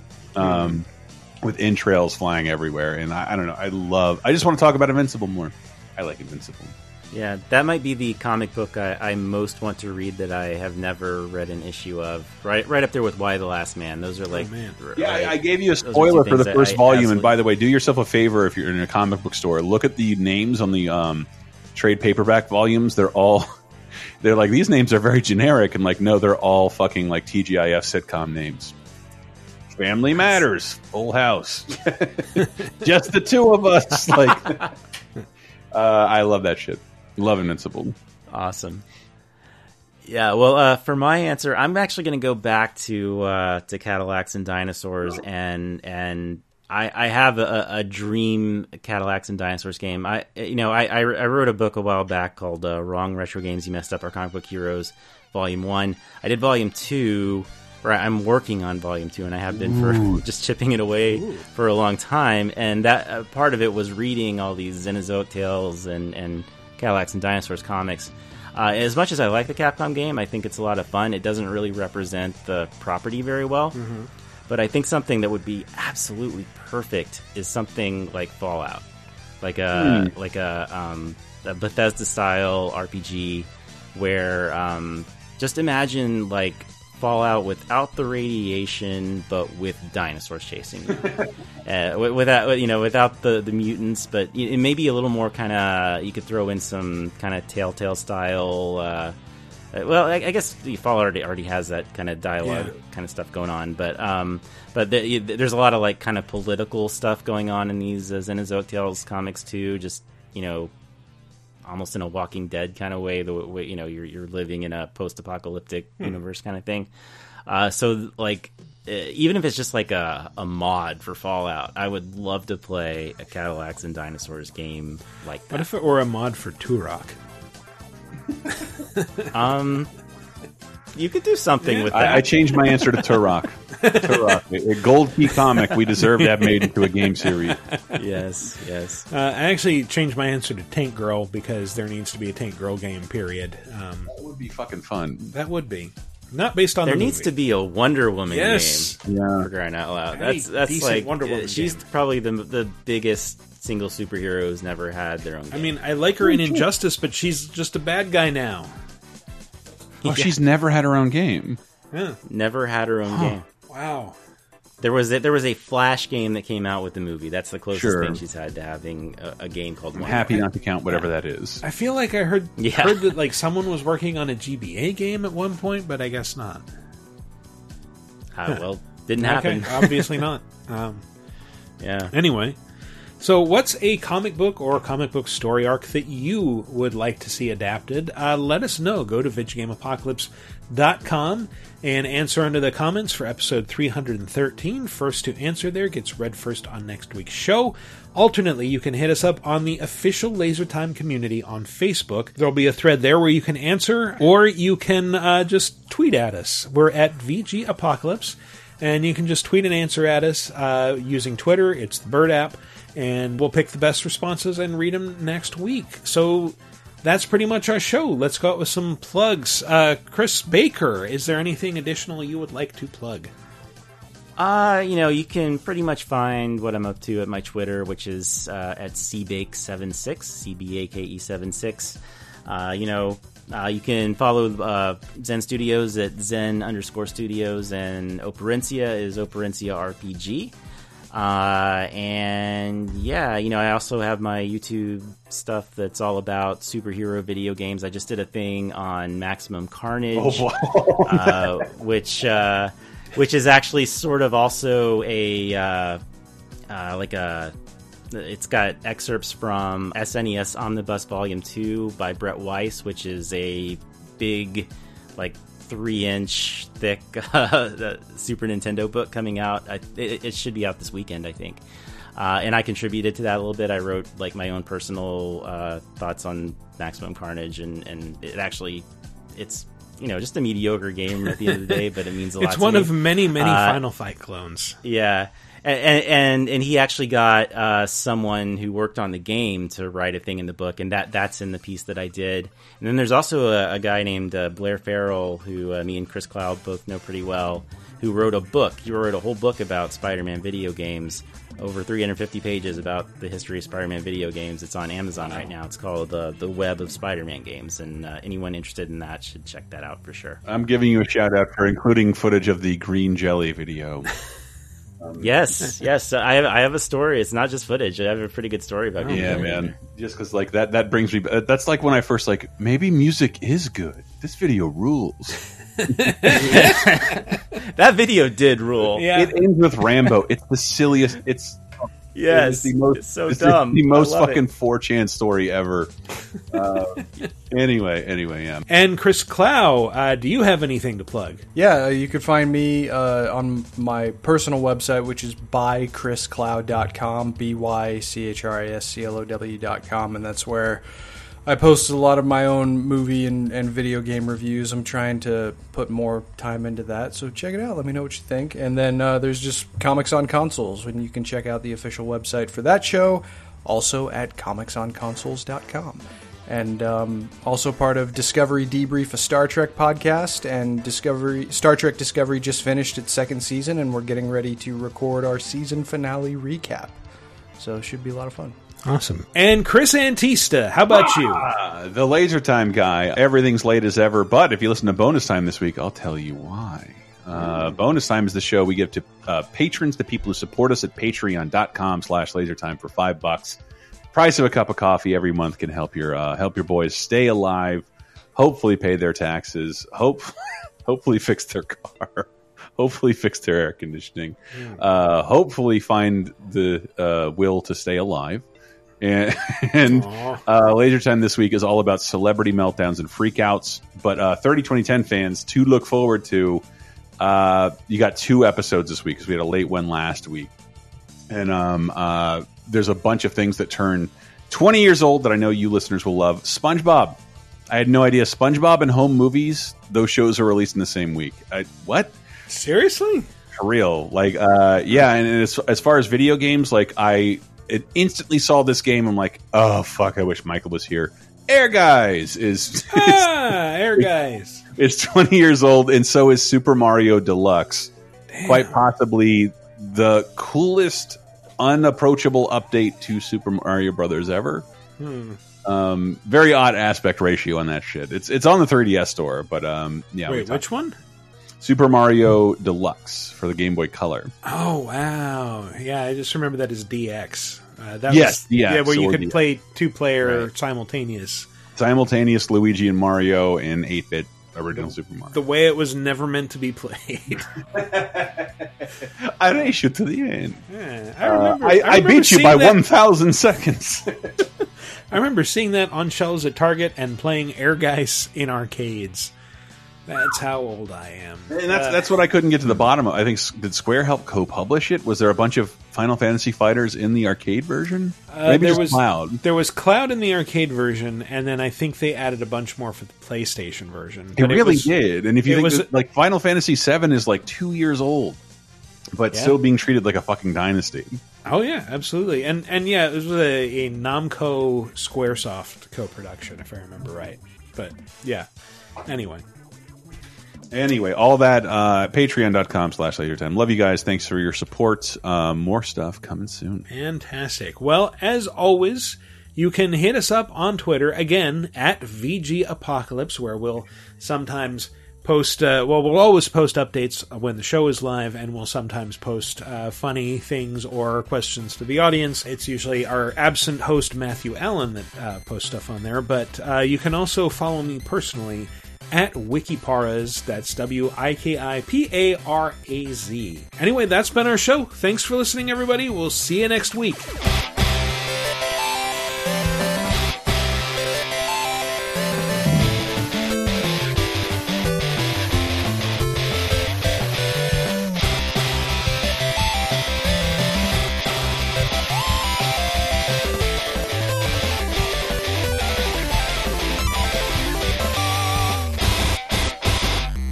Someone just posted that article from CNET, like when should you pee during an Endgame?